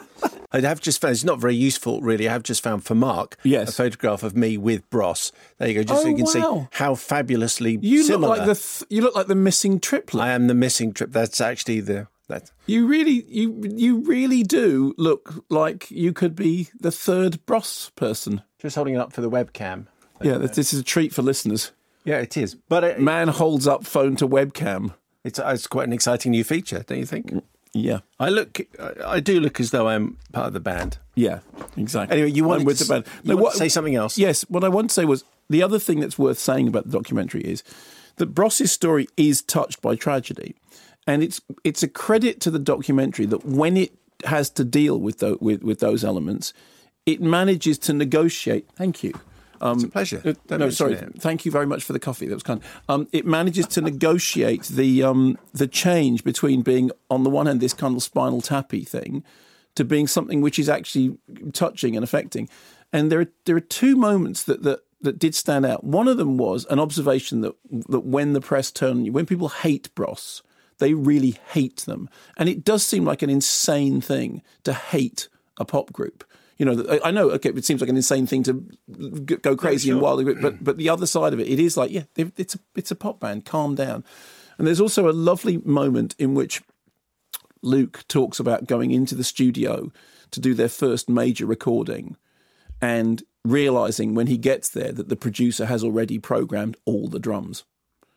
And there's this moment of, and I'm doing what exactly? And it, it's it's not it's a nicely told moment because there is there is this sort of very confessional moment of, you know, suddenly feeling like the absolute spare wheel. You know, you've programmed and having to fight to say I'm the drummer. I should be. And I mean, I've heard that from so many. When Comsat Angels, one of my favourite bands. I know there was when they were doing an album, they had to fight to allow Mick, who's one of the greatest drummers, to, to not be programmed by computer because that was the point when programming drums was what everybody did.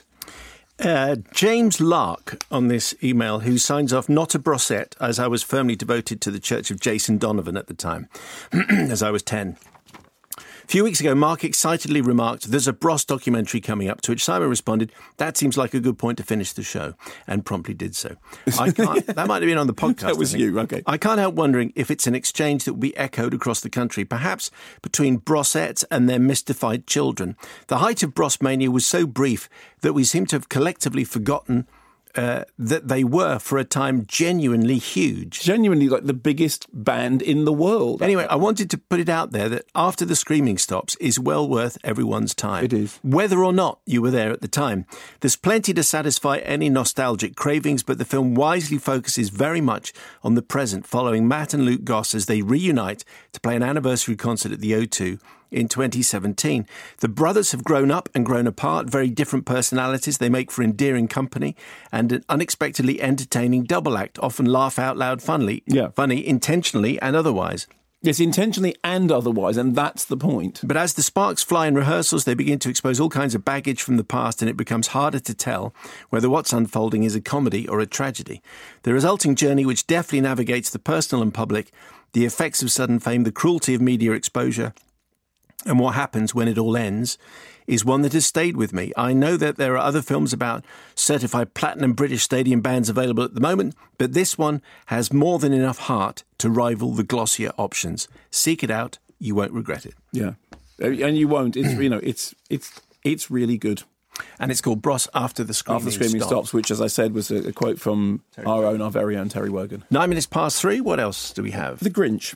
Um, I'm not entirely sure that the world needed another version of the Grinch. I know everybody has their favourites, and I mean, I would always tend to go back to the you know the Chuck Jones Karloff, but so anyway, we now do because Christmas is coming. Uh, the studio's getting fat.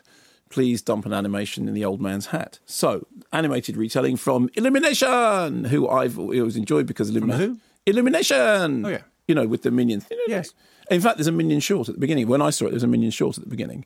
Um, although, yeah, it wasn't. Yeah, was, that was kind of disappointing. But anyway, so Pharrell Williams narrates. Benedict Cumberbatch is the uh, the vocal star, and uh, Grinch obviously uh, doesn't like Christmas, hates Christmas. Has a friend in Whoville. Well, he doesn't have a friend. He has somebody in Whoville who thinks he's a friend, and he said and Grinch try, tries to avoid him because he is so enthusiastic about Crimble. Here's a clip. You know what? If you want to apologize for something, apologize for that. My eyes are burning. Well, don't, don't blame me. Haven't you heard? The mayor wants Christmas to be three times bigger this year. That means three times the lights, three times the eggnog, three times the. Information needed. that was a good one. Oh, I get it. This is one of your kidding things. Finally, something you said is actually funny. yeah, I do kid a lot, but no, this is Christmas actually. three times bigger. Well, you're just gonna have Oh, a good dear. time with this, aren't you? I gotta say, no, it's no, really no. nice to see you laughing. Sorry, I, I can't hear you. I don't speak ridiculous. oh, you're a scream. Have a nice life. Goodbye. I'll see you later.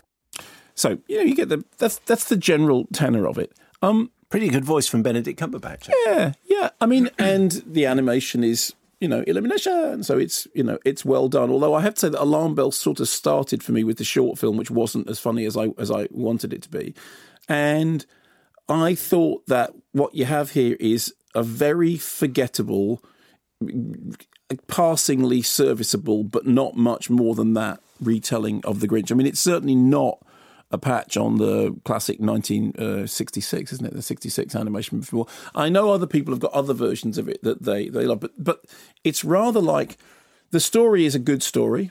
And there are, you know, there are inventions and diversions of it, but the story is a good story that kind of holds up. And there's a certain level at which the thing just sort of, you know, it, it'll float. It's because it's the Grinch.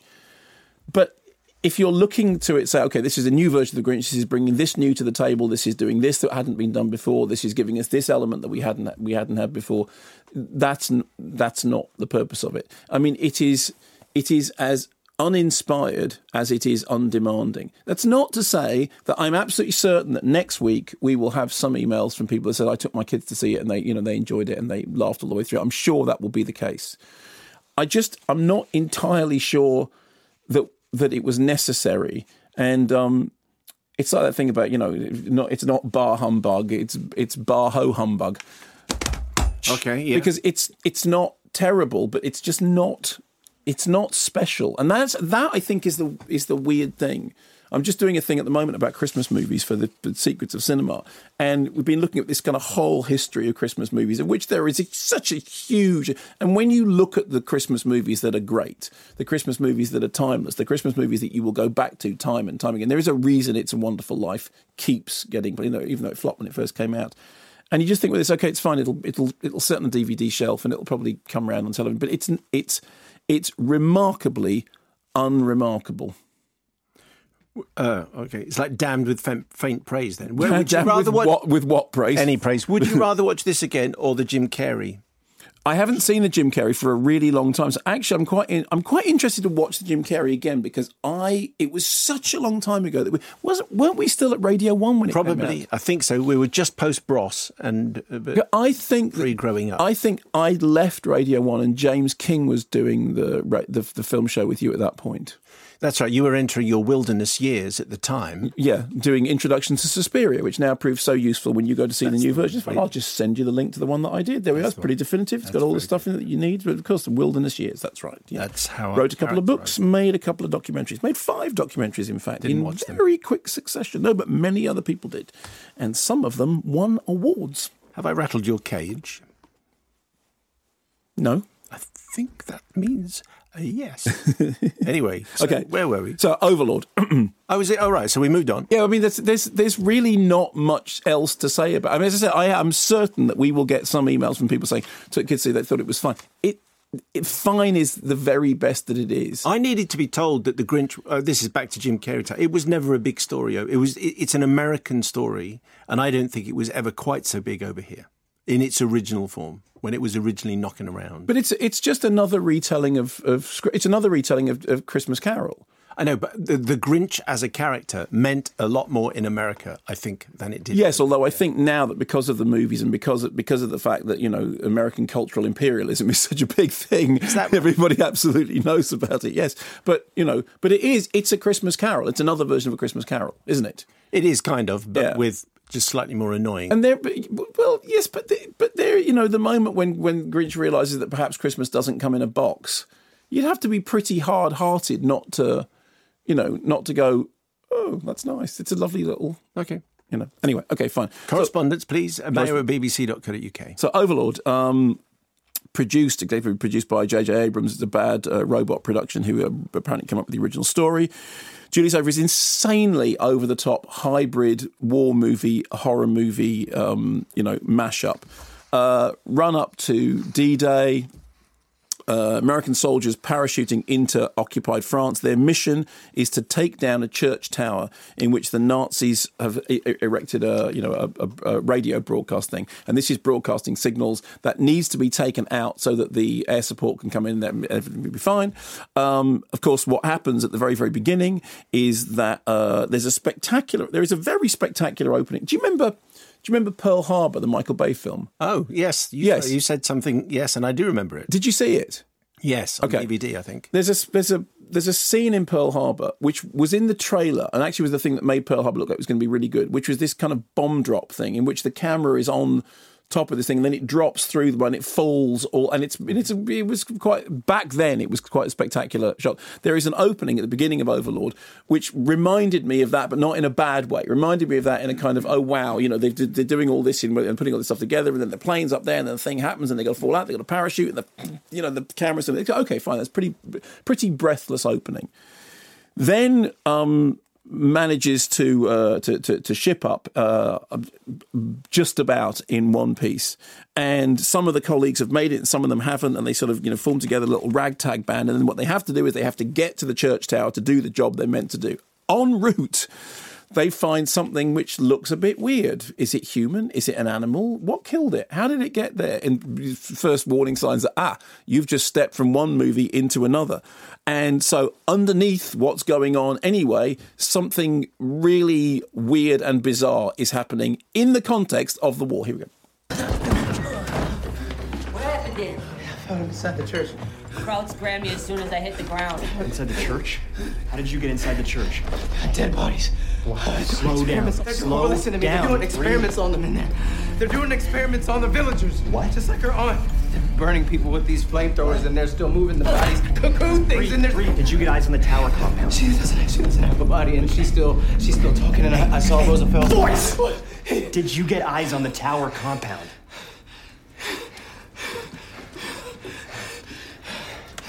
The tower base is, yeah, is below the ground.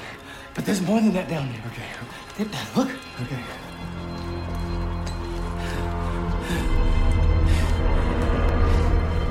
What the hell is that? What is it?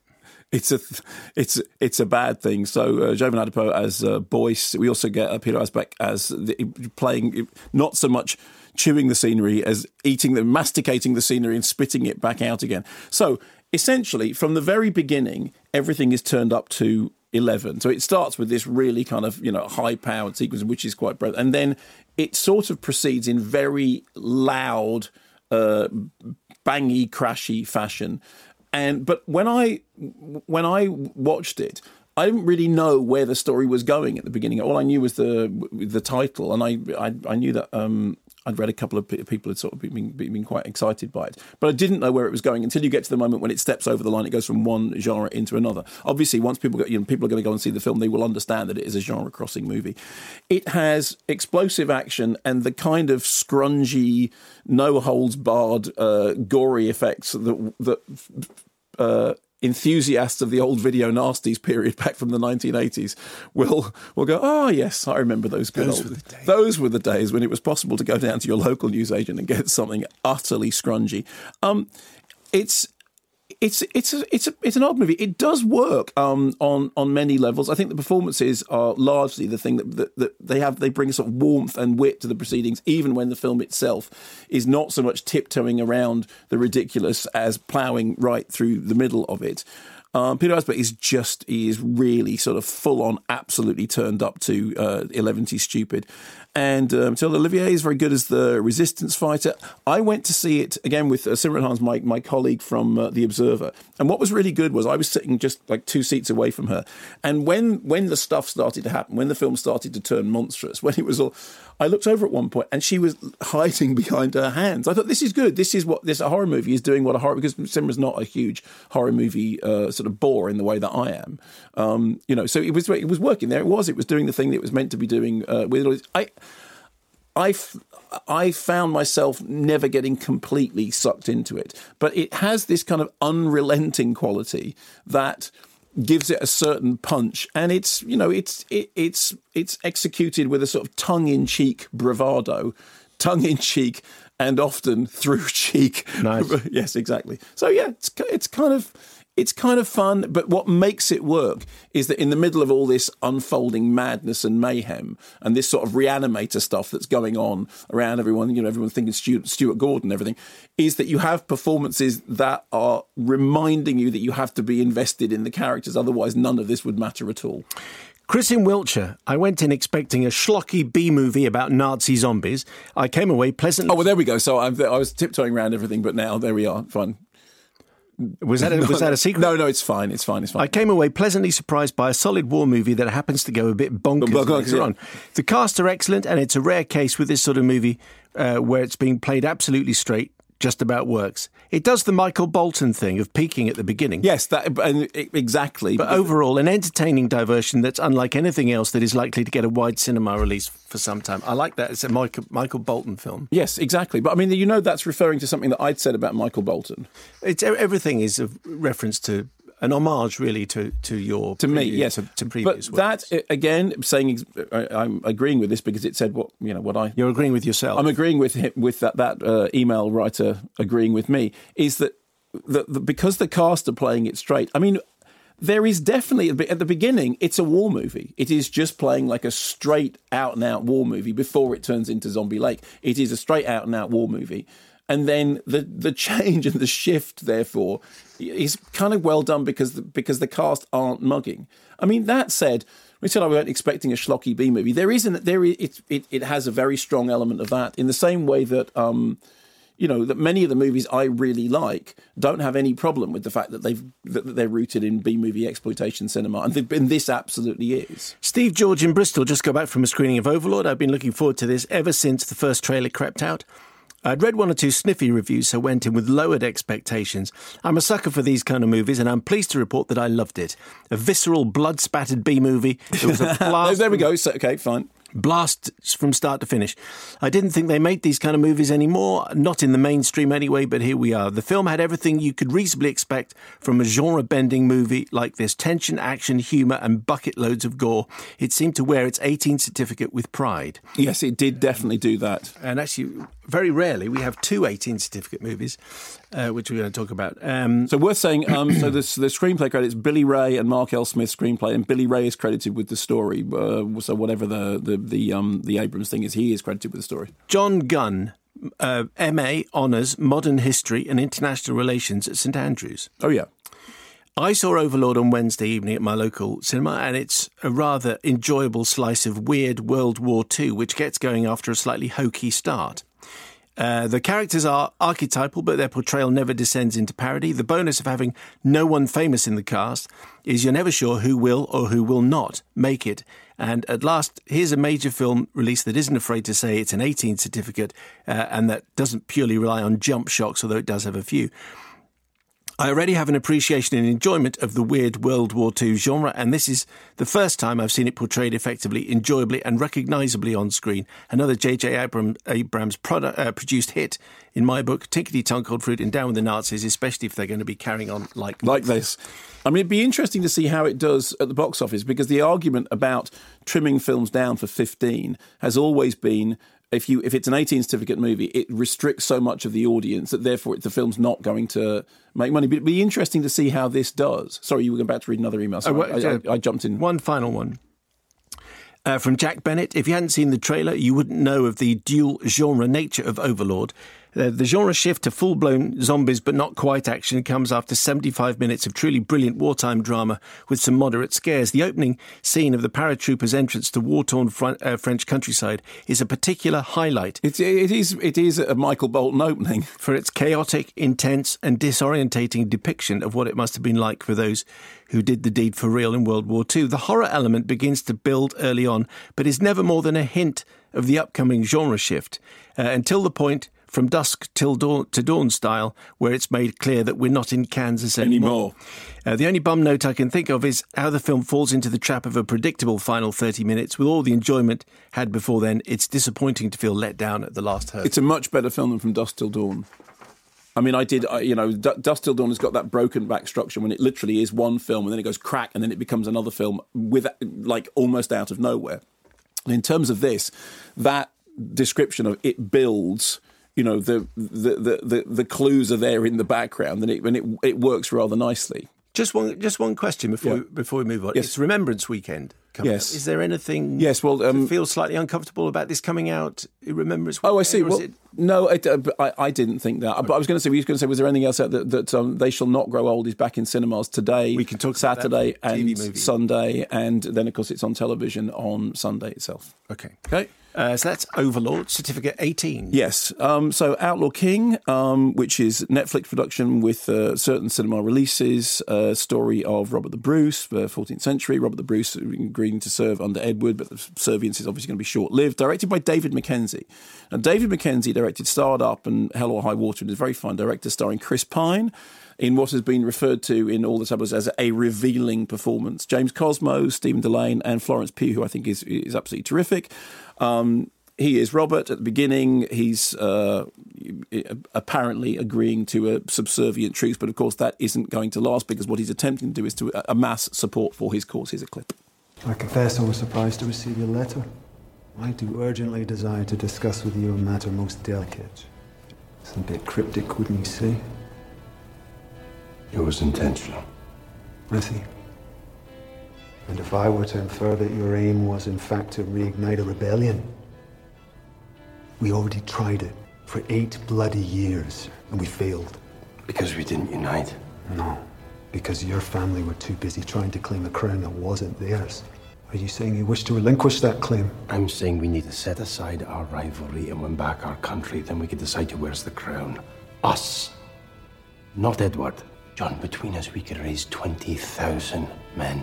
We could have a fighting chance. It'll never work. The people are tired of war and suffering. Wallace was tortured and slaughtered. The people aren't tired. They are desperate for justice. Wallace got what he deserved. He wasn't a man, he was an idea. So it's an it's an odd film. Um, on the one hand, you know, you can see it as a sort of you know a pickup from from Braveheart. You know, we hear the, the, the Wallace stuff, and uh, I think the accents are fine. Uh, I didn't have a, uh, a problem with them, which everyone always sort of imagines that you're going to. And I think there are some very good performances, not least. Uh, Florence Pugh as Elizabeth, who is she was the real standout in that film, Lady Macbeth, which I, I absolutely loved. And she here she has the same sort of forceful power in what a kind of uh, politicized romance that goes on between the two central characters. This kind of th- thread that runs. And I think what she does is she she makes that part her own and she brings something to it that it re- that really does broaden the drama out.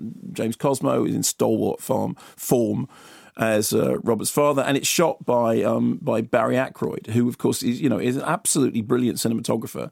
And so there is an argument. He Paul Greengrass? Paul Greengrass's um, preferred yeah, cinematographer of choice. And so when you have all that, you do think, okay, well, in that case, there is an argument definitely for going and seeing it in the cinema rather than seeing it on the small screen because, you know, that way you get to appreciate it. So here's my problem. Okay.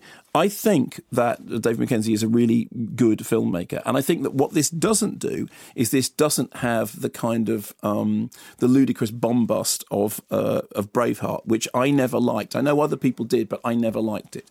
And so on that I think, okay, fine, that's good because it doesn't have that you know that bombastic, slightly ludicrous, or not slightly ludicrous, ludicrous thing that's going on in, in Braveheart.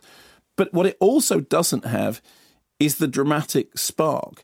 Because I'm spending a lot of time watching it thinking you know why am why am I not being more emotionally gripped by this? Why why does this why is this not working for me when I've got you know huge great sweeping vistas and battle scenes in which you're sort of right in the middle of it?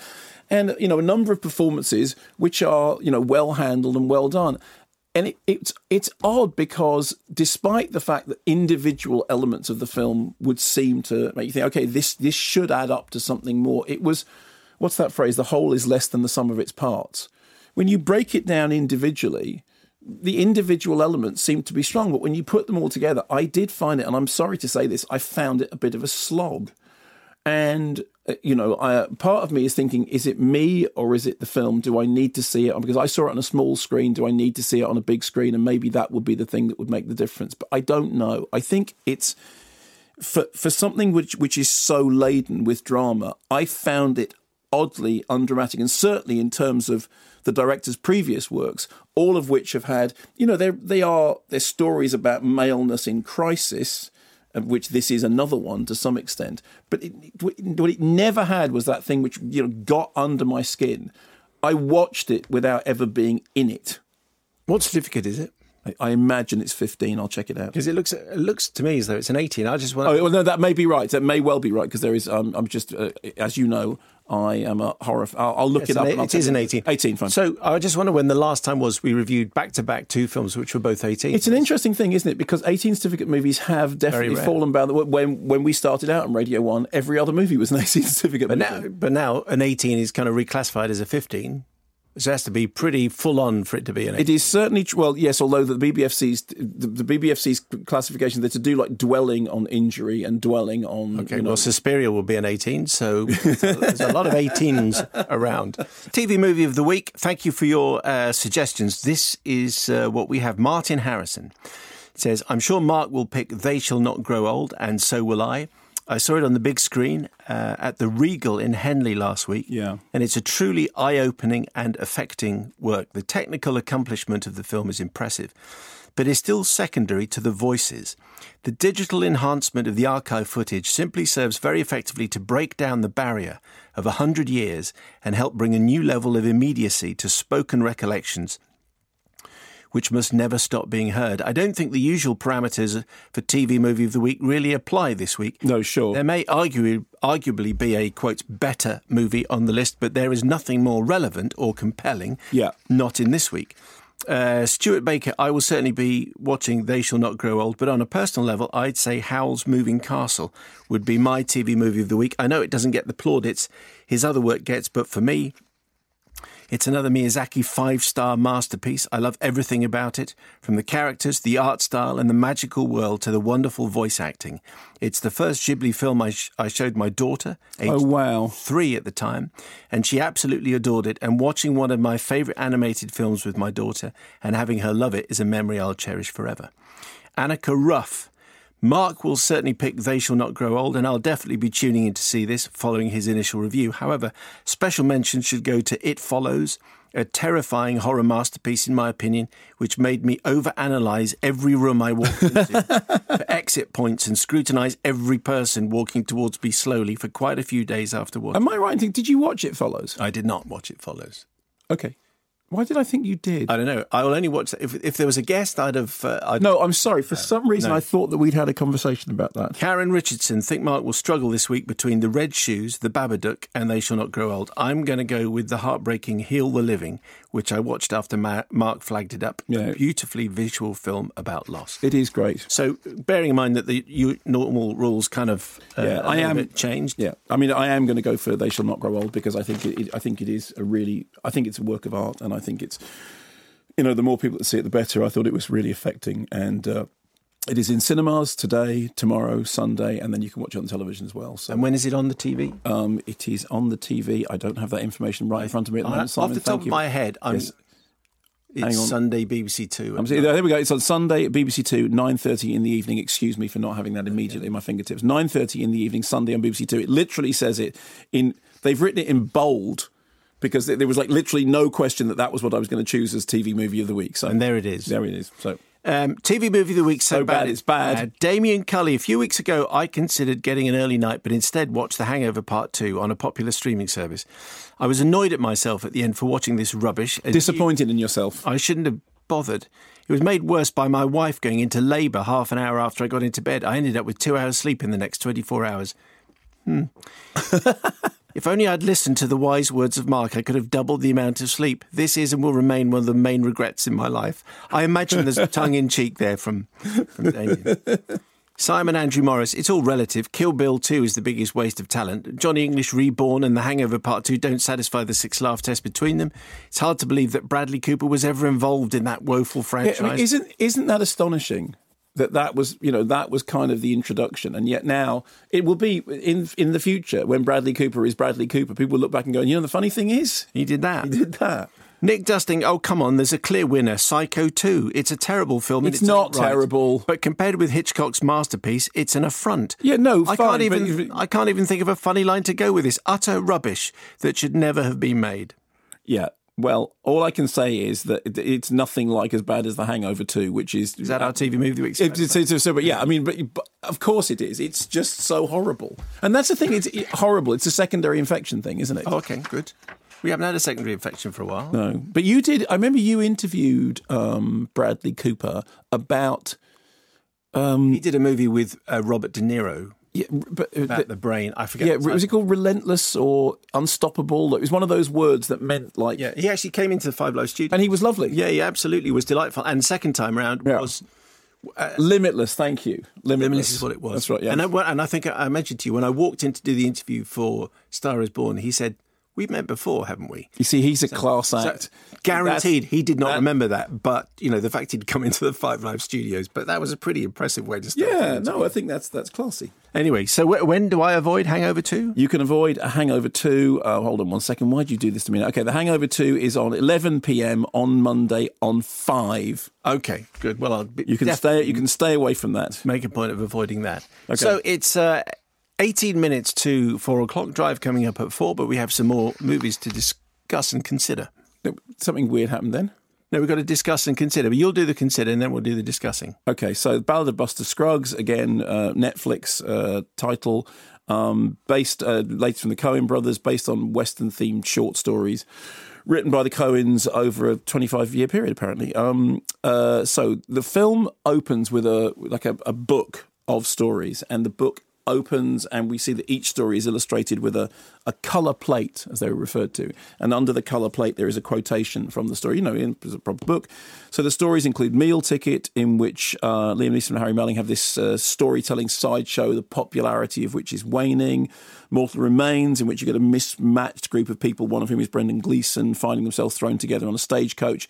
And the opening the ballad of buster scruggs uh, starring tim blake nelson as singing cowboy come sharpshooter A song never fails to ease my mind out here in the West, where the distances are great and the scenery monotonous. Additionally, my pleasing baritone seems to inspirit old Dan here and keep me in good heart during the day's measure of hoof clops. Ain't that right, Dan? Maybe some of y'all have heard of me. Buster Scruggs, known to some as the San Saba Songbird. I got other handles, nicknames, appellations, and cognomens, but this one here I don't consider to be even halfway earned. Misanthrope? I don't hate my fellow man, even when he's tiresome and surly and tries to cheat at poker. I figure that's just the human material, and him that finds in it cause for anger and dismay is just a fool for expecting better. Ain't that right, Dan? I like the sound of that. Yeah, I know. So that kind of gives you uh, a sense of the quirky tone of it. He then pulls into the nearest town where immediately everything turns to uh, sharpshooting. And one of the things that the Coen brothers have always done, I mean, they've they- they've they've always loved westerns. I mean, you've got No Country for Old Men, and you've got obviously the remake of True Grit, and then you've got the whole singing cowboy section of of Hail Caesar. Um, you know the Would that it were so simple. would that it were so simple, not singing I, which I, I still think that scene is one of the funniest. I mean, I know that it's it's uh, singing in the rain, but anyway, it's great. So you've got that, but also what the Coens have often done is mix that with violence. So if you look back at kind of early Coen brothers' work, they they've always done this thing about you know the dark and the light, the, the light and shade are sort of right next to each other. So you have this this slightly recoiling thing because suddenly something that's playing one way plays another way. A scene that's very violent plays funny, or a scene that's very funny plays violent. So this of the West is is full of violence and death and sudden and you know atrocious ends and. The stories themselves are very, very different in tone. So the the opening story, the the Buster Scruggs uh, Buster Scruggs ballad, is you know, quirky and jovial in that old kind of, you know, looking back to those early Sam Raimi Coen brothers days. And then there is uh, there's another section which is a, a story with uh, with Tom Waits in it called All Gold Canyon when he is prospecting for gold, and the story is that he's prospecting. And funnily enough, I was watching the film. I was watching it for five minutes before I realised that it was Tom Waits. I knew that Tom Waits was in the film, and then I'd forgotten that Tom Waits was in the film. And this really sort of surly old curmudgeon is walking around, you know, doing. The, and there's oh my word, that's Tom Waits. It was only when he started uh, talking to himself and uh, I'm us. And, oh, fine, it's Tom Waits. So he's out prospecting for gold, and he's in the he's in this valley that appears to be completely untouched, but there's nobody else around. Nobody has gone prospecting there, and he starts doing the thing, sifting around and things, trying to, and he keeps referring to the Mister Pocket. I'm going to find you, Mister Pocket. And I thought that was was really lovely. There's the gal who got rattled with uh, Zoe Kazan, who of course was one of the co-writers of Wild Wildlife, which we're going to talk about in, just, a moment. Which is a who's sto- the partner of Paul Dano. Paul Dano. Dano Dano. Uh, let's call the the whole thing off. I would say I think it's Paul Dano. Okay, let's fine. go with Dano. Okay, but if we're wrong, who knows? Um, and so she is a young woman who is on a wagon train with her brother, who has essentially married her off to somebody. But as the wagon train pr- uh, progresses, things take a turn for the very different. And that story has got this really lilting, romantic, touching, very affecting edge that then is able on an on a on a nickel to turn on the nickel. Uh, sorry, Tom Waits movies. It was I. Mm. Hey, what becomes of all the little boys? Never comb their hair, slimming all around the block on a nickel over there. Anyway. Sorry, that's my Tom Waits, and it's a bit. It, it Oh, it turns t- turns on. A, yes, it was Tom Waits. Turns on a dime from something which is uh, sort of seems moving and sentimental something which, again, you know, is more shocking. That I mean, the thing with any anthology movies is there are going to be bits that you like more than others, and the question is, do they all sort of hang together? And In fact, we'll refer to this a little bit later on. We'll very quickly look at, at Waru, which is. Um, again another anthology portmanteau film. But I like this. I I, I, I enjoyed it. It was. There were moments in it when it was funny. There were moments in it when it was shocking. There were moments in it when it was touching. I particularly loved the Tom Waits thing, and I particularly loved uh, the, the the Zoe Kazan stories. Those two were the ones that worked best for me. A couple of the other ones don't quite work so well. I'm I'm not entirely sure that the uh, that the Liam Neeson section exactly knows what it's doing, but it's fine because in a way some of the stories seem they seem at the time inconsequential and they seem to end on odd notes and afterwards you kind of start to impose order on them but i enjoyed it i was never i was, I was never bored i think there were things in it that were really charming Uh, as was your Tom Waits impression. Thank A- you. A voice we hadn't heard. before, I don't think. I've done have- Tom Waits before, haven't I? We have heard enough of it now. So uh, it's 12 minutes to four. So is it wildlife time? That told me. Yes, it, it told you. I'm just editing as we go along. Okay, all right. Wildlife, uh, the feature directorial debut by Paul Dano. Dano, let's call the whole thing off. Um, based on uh, a novel by Richard Ford, which I haven't read. Have you? I have not. Okay, fine. So, uh, story set in it's 1960, isn't it? It's Yes. en- end of the 50s, beginning of the 60s, 1960. So Ed Oxenbould, who um, is who has an uncanny resemblance to Paul Dano Dano in his face. He has that same sort of slightly bewildered look, some you know, sensitive and slightly removed, and it, it's it's easy to imagine. When Dano was directing, to think he's looking at that character as And he's, that- and he's the boy that we, we see the movie through his eyes. we see the movie through his eyes exactly. So he is the director's side. That's not to say that it's not a fully rounded character because it is. Anyway, so the story is his parents, Jeanette and Jerry, Carey Mulligan and Jake Gyllenhaal, both in, in very uh, good form, are perpetually on the move. You get the sense that they've moved from one place to another a lot. And you get the sense that one of the reasons for that is that Jerry is not able to hold on to a job. And at the beginning of the movie, we see Jerry, he's working on a golf course and he's being a little bit chummy with the, with the people who he's meant to be working for. The next thing you know, he's lost his job. He says he's lost his job because he's too popular, because people like him too much. And you know, there's there's actually quite a crushing scene when he's he's he's told by his boss to come over and have a word, and, and the son watches, and you don't, you know, you sort of hear it vaguely in the background, but it's actually played off the son's face. You see the son watching and recognizing what's happening, and then the uh, the stubbornness in that central character causes him through a mixture of pride because there are other jobs that he could take to decide that what he's going to do is he's going to become some going to become somebody who will go and fight wildfires. I mean, the film is called Wildlife, but I keep thinking of it as wildfire because these wildfires are raging up in there in Great Falls, Montana, and these wildfires are raging, and people getting paid very, very small amounts of money to go out and fight the fire. And all the way through the drama, the fire is this sort of uh, surrounding presence. It's it's the kind of collapse or the threat that is closing in around the family. When he does this, his mother said, "You know, why? Why are you going to do that? Just stay here. You can't just, you know, go. You won't come back again."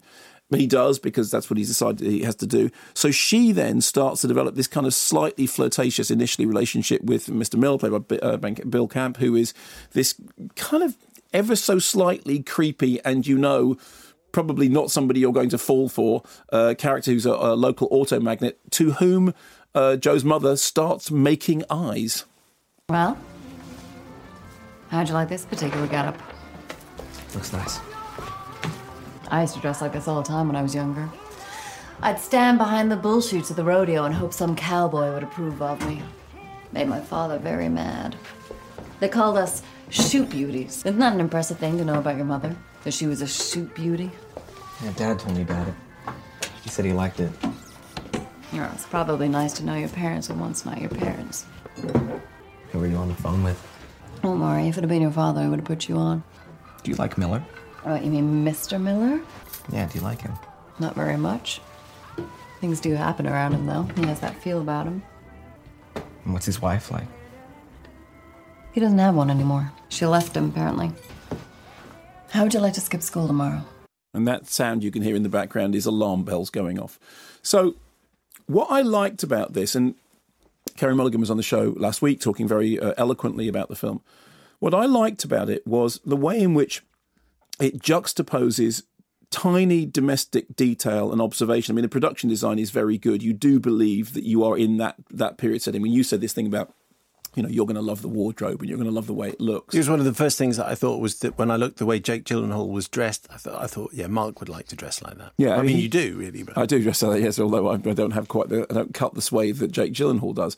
But it's not just. I mean, it's the fact that the production design is is all spot on. You believe that that's where you are. You believe in the period, and it's not to do with you believe in the period because it's got the right car. It's to do with everything to do with the way in which characters move, the way in which characters talk. Just the little details is right. But what I like is that is offset against this wider backdrop, which is the vast Montana skies. I mean, you think about you know all those movies which make such a lot of the Montana landscape, and it you know it is it it's the poetry of the American landscape. And the fires that are sort of raging, that are creeping towards the town, that are the omnipresent threat. That you know, they these are the the forces that are raging against the stability of the family. And all the way through, the film plays off the, the tiny details against the bigger picture. And that's the stuff that worked the best for me. I think the screenplay is, I said, I haven't read the, the, the novel, I apologize for that. But I think what the screenplay does is the right balance of it tells you what you need to know about the characters, but it doesn't sit down and spell things out that don't need to be spelled out. So, although it is actually quite a talky film, it's not unnecessarily expository. I never got that feeling of okay, and now now somebody's going to explain to me what's going on. Even in that scene in which somebody is literally explaining the, the fires, when we see Joe sitting down and he's he's taking notes on a lecture that he's been given about the fires and what happens if the fires come and what you have to do. And then this young girl says to him, "You don't have to take notes." And he says, "Why not?" She says, "This is like the bomb. Said, if it comes, we're all dead." And so the whole thing is sort of is framed within that that fatalistic conceit at the beginning. There's also a lovely moment in it in which Joe, the uh, Ed character, says, "What's going to happen?" And I I loved that because you did have this sense that his his he is lost in the wide world, that the stability of the family unit upon which he has relied is starting to show um, you know, uh, cracks. It's starting to, to break along the seams. And you got a sense from his face, as I said, once again, that that bewildered expression, that sense that things are not working out the way he had planned. Um, I think it's also got a terrific score by David Lang, which really gives you that kind of sense of swirling, amplified loss, also moving towards resolution. Because you know all the way through that that you've got that kind of cyc- cyclical musical motif which builds as if there is a storm coming or as if there is a fire coming. There is one scene when they go out and actually look at the fire, and the film almost turns into a horror movie because you see him looking at the fire and the camera moves in toward where the fire. It becomes sort of like something from the Inferno, doesn't it? It becomes like a Dante-ish vision of hell. And I like that again, the big picture offset against the small picture. I think the performances are all very well done and I think it's it's clearly a passion project. It's clearly something that's made by people who care about the storytelling. But for me, the thing that really that really made it work was that balance of big picture and small picture, of big sky and tiny detail, which I thought worked really well, and the sense of somebody lost in a world that is bigger than they understand. And it was a point that we referenced with Carey Mulligan uh, delicately. Yes. Uh, on the show last week, and that is that, I said I don't want to give anything away, but the, I thought the final shot was very beautiful, and she said, "Yes, that final image that you see is where Paul Dano started the film. That was his opening image. That's what he wanted to to, to build to, Yeah, and yeah, it is it's a lovely way to finish. Yeah, I mean, it is. uh, You quite often see it is when films finish in that way. Of course, it makes sense that you would do that. So that was the first shot that they shot. It was either the first thing they shot, or it was certainly the first image that he had when he was assembling the the Yeah. work that he wanted to direct. Did you like the film? I did like the film very much. Do you th- do you think it- it will struggle to find an audience? Yes, pr- yes, probably, but hopefully Carey Mulligan and Jake Gyllenhaal between them will make people intrigued enough to go and, and sit with it. because it's very low key. Yes, it's slow burning. Yeah, yeah. Although there is no lot of- pun intended, No. but that's very good because that's exactly what the fires are doing. The fires are slow burning in. So um, have I got, got time very quickly to do Waru? Yes, you have. Okay, which is again another anthology film. I was talking before about an anthology film and saying that one of the problems with them is that what happens is you often get, you know, you get a collection of different stories that are, you know, maybe connected thematically, and there are ones that you like and ones that you don't, and ones that are up, and ones that are down. So this is an anthology film, uh, New Zealand, set, st- st- eight stories made by eight Maori women directors and writers. And their producers gave them restrictions in the same way that Lars von Trier, when he was making the Five Obstructions, uh, gave restrictions to was it Jørgen Leth, and he said, um, you know, these are the things you must, you must go and film it over here, you must do this and come together. So the restrictions here were each film's got to be ten minutes long, each film must be one shot, although edits were apparently employed, but it must look as if it's one shot. Each film must play out in real time, starting at the same time in the morning, nine fifty nine, turning into ten o'clock. Each film must centre on a different Maori woman, and each film must be connected to the death of a child which haunts the community and haunts the narrative and the voice of which we hear at the beginning and, and the end. And what it then becomes is this sort of multi layered look at a tragedy and the effect that the tragedy is having both within an insular community and outside of that community. And with each of the different stories, and they are very, very different in tone. They're very different um, in the way in which they're they're visually depicted. Although they have those those key things about it's going to be one shot, it's going to play out in real time. So all these stories are happening concertina and simultaneously. There are moments in it which are particularly strong. There is one section about um, a teenage girl confronting men in her community about their silence. There's another one about um, a news reporter confronting a shock jock who has very racist views of uh, child abuse. I think that worked sort of slightly l- less well. But what I really liked about this, and I think it is a, a very, very brave and important piece of filmmaking, is it has a cumulative power. It is a film in which a number of different voices are united by a single artistic purpose, and it uses the multifaceted, you know, the multi angles on the single story to make something that actually pulls together, even though the stories intersect sometimes only tangentially, and sometimes, you know, in a way which is so sort of elliptical that you don't initially realize how they are connecting up. The whole thing itself, it's like a kind of celebration of cooperative filmmaking. It's a number of different voices all doing different stories, but somehow coming together to tell the same story, and it's called Waru. Uh, this has been a Something Else production for BBC Radio 5 Live. Thanks for listening. And Mark, your movie of the week is. You know, I'm really torn, and I'm going to do something which I wouldn't normally do. Go on. Bros, when the screaming stops.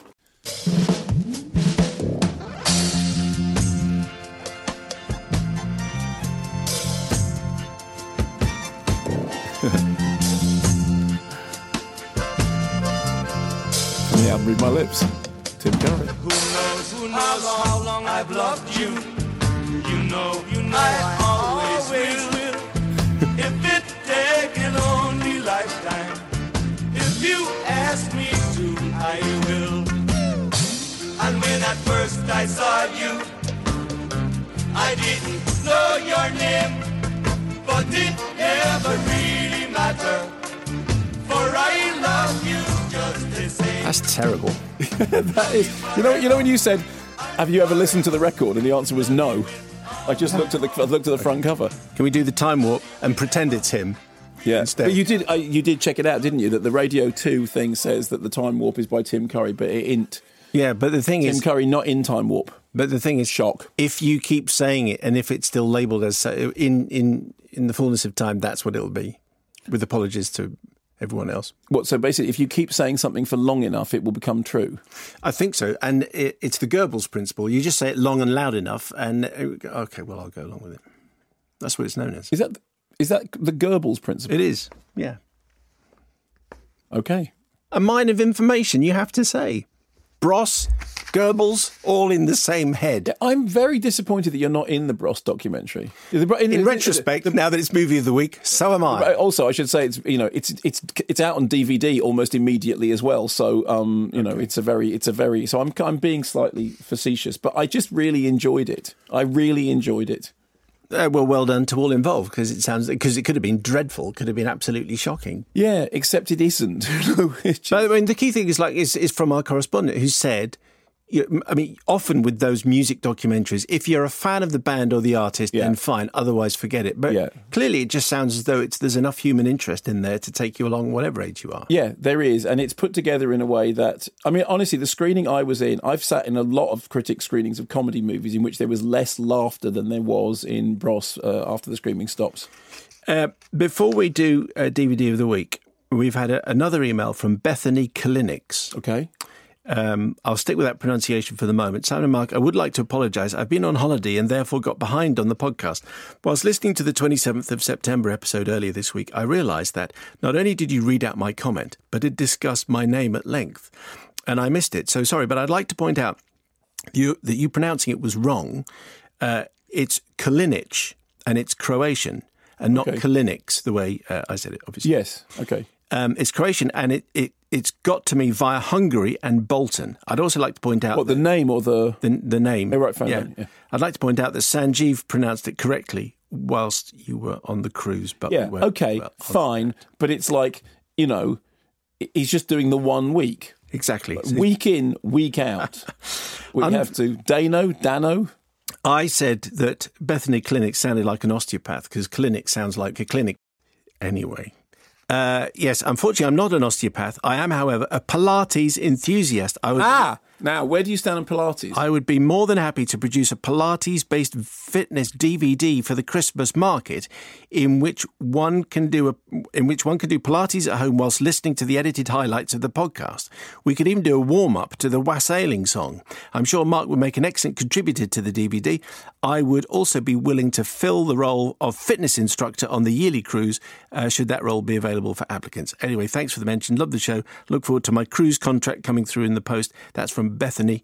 Uh, let's just get this one. Kalinich. Bethany Kalinic. Uh, via Hungary, Bolton, and and Croatia. so, uh, where do I stand on Pilates? Yes. Well, I did it for quite a long period of time. I know there was a pun in there as well. Where do you stand on Pilates? Oh, I see. Thank you very much. Very good. Yeah, thank you. I, it does a lot of people a lot of good. yeah, I know. I think Pilates is great. In the end, I, I opted for gym membership over Pilates.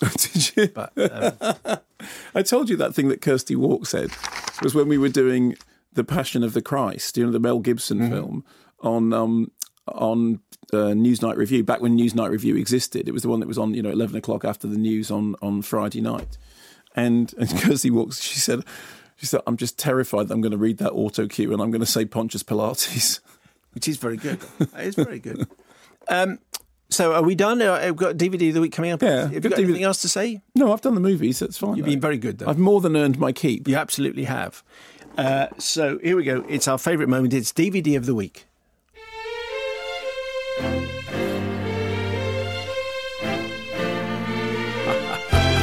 Ha ha ha ha ha ha ha. Hey Mark. Hey Simon. One of the choices for DVD of the week this week is McKellen playing the part. Playing the part. He's a top bloke, innit? He owns a pub called the Grapes on uh, the Grapes on Limehouse Reach in East London, frequented by none other than Charles Dickens. The pub features in the opening chapter of Charles Dickens' novel Our Mutual Friend, which reminds me, did you know that A Tale of Two Cities was serialised in two Midlands newspapers? Go on. I'm going to set this up so that you really, really take notice. Okay, all right, go on. Did you know that A Tale of Two Cities was serialised in two Midlands newspapers? It was the Bicester Times, it was the Worcester Times. I would say class. are, are, are there many Dickens jokes that are that good? I suspect not. Anyway, That's very good. this week's other That's very good. yeah, Bicester Times, Worcester, Worcester Times. Times. This week's other because it helps if you always repeat the Yeah, post. it is. This Always funny at the second time round. Other releases include Swimming with Men, The Last Waltz, Incredibles 2, Lucky, and Hotel Artemis. Martin Johnson says, That's a top quality sly double bill. First Blood is a genuinely exciting and affecting film, and Cliffhanger is preposterous fun with a great villain and terrifying opening scene, which is true. Chris Jones, Lucky, I think. Yeah. Okay, all that happens is one old man falls over and another one loses his tortoise, but That's like the you know, reductive film criticism. for a film about mortality, it's strangely life affirming. Scott Forbes, it has to be Incredibles 2. Uh, it's in my top five films of the year and is much better than the original. And Hal Kitchen, Lucky, is one of my favourite movies of 2018, so an easy pick for the new release. a wonderfully small film full of sincerity and humanism, funny and profoundly affecting. Uh, for the reissue, I'm going to go with First Blood because I've just read Susan Jeffords' book Hard Bodies and it got me wanting to see it again. And the last five minutes are up there with the last five minutes of Captain Phillips for some of the best acting you'll ever see. But what is our DVD of what is in it? You went on in it. What is it?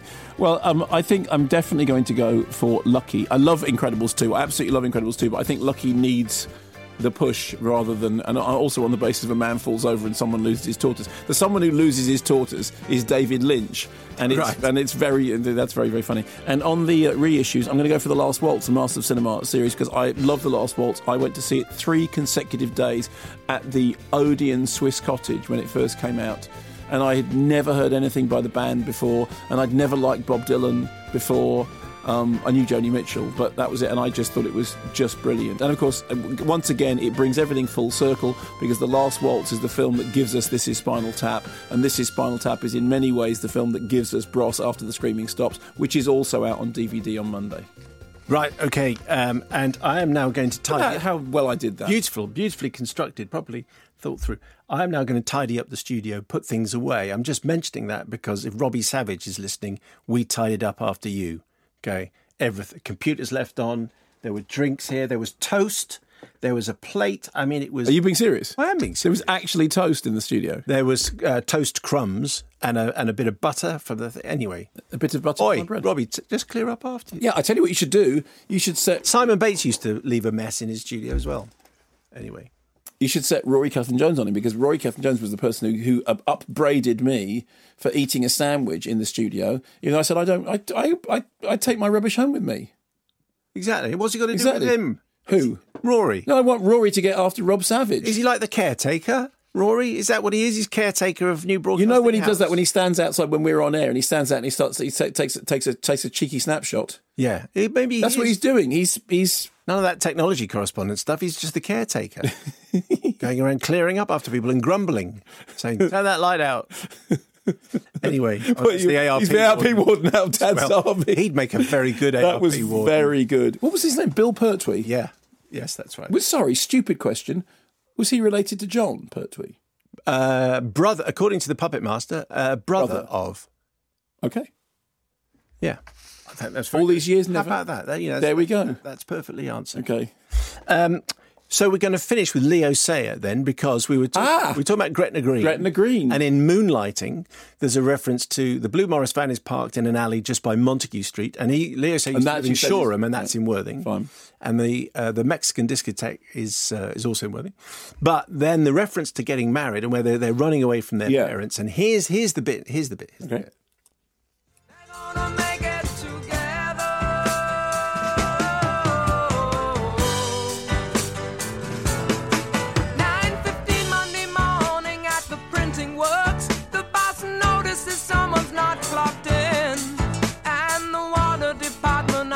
Council offices have a message that Mrs. Park's daughter is missing.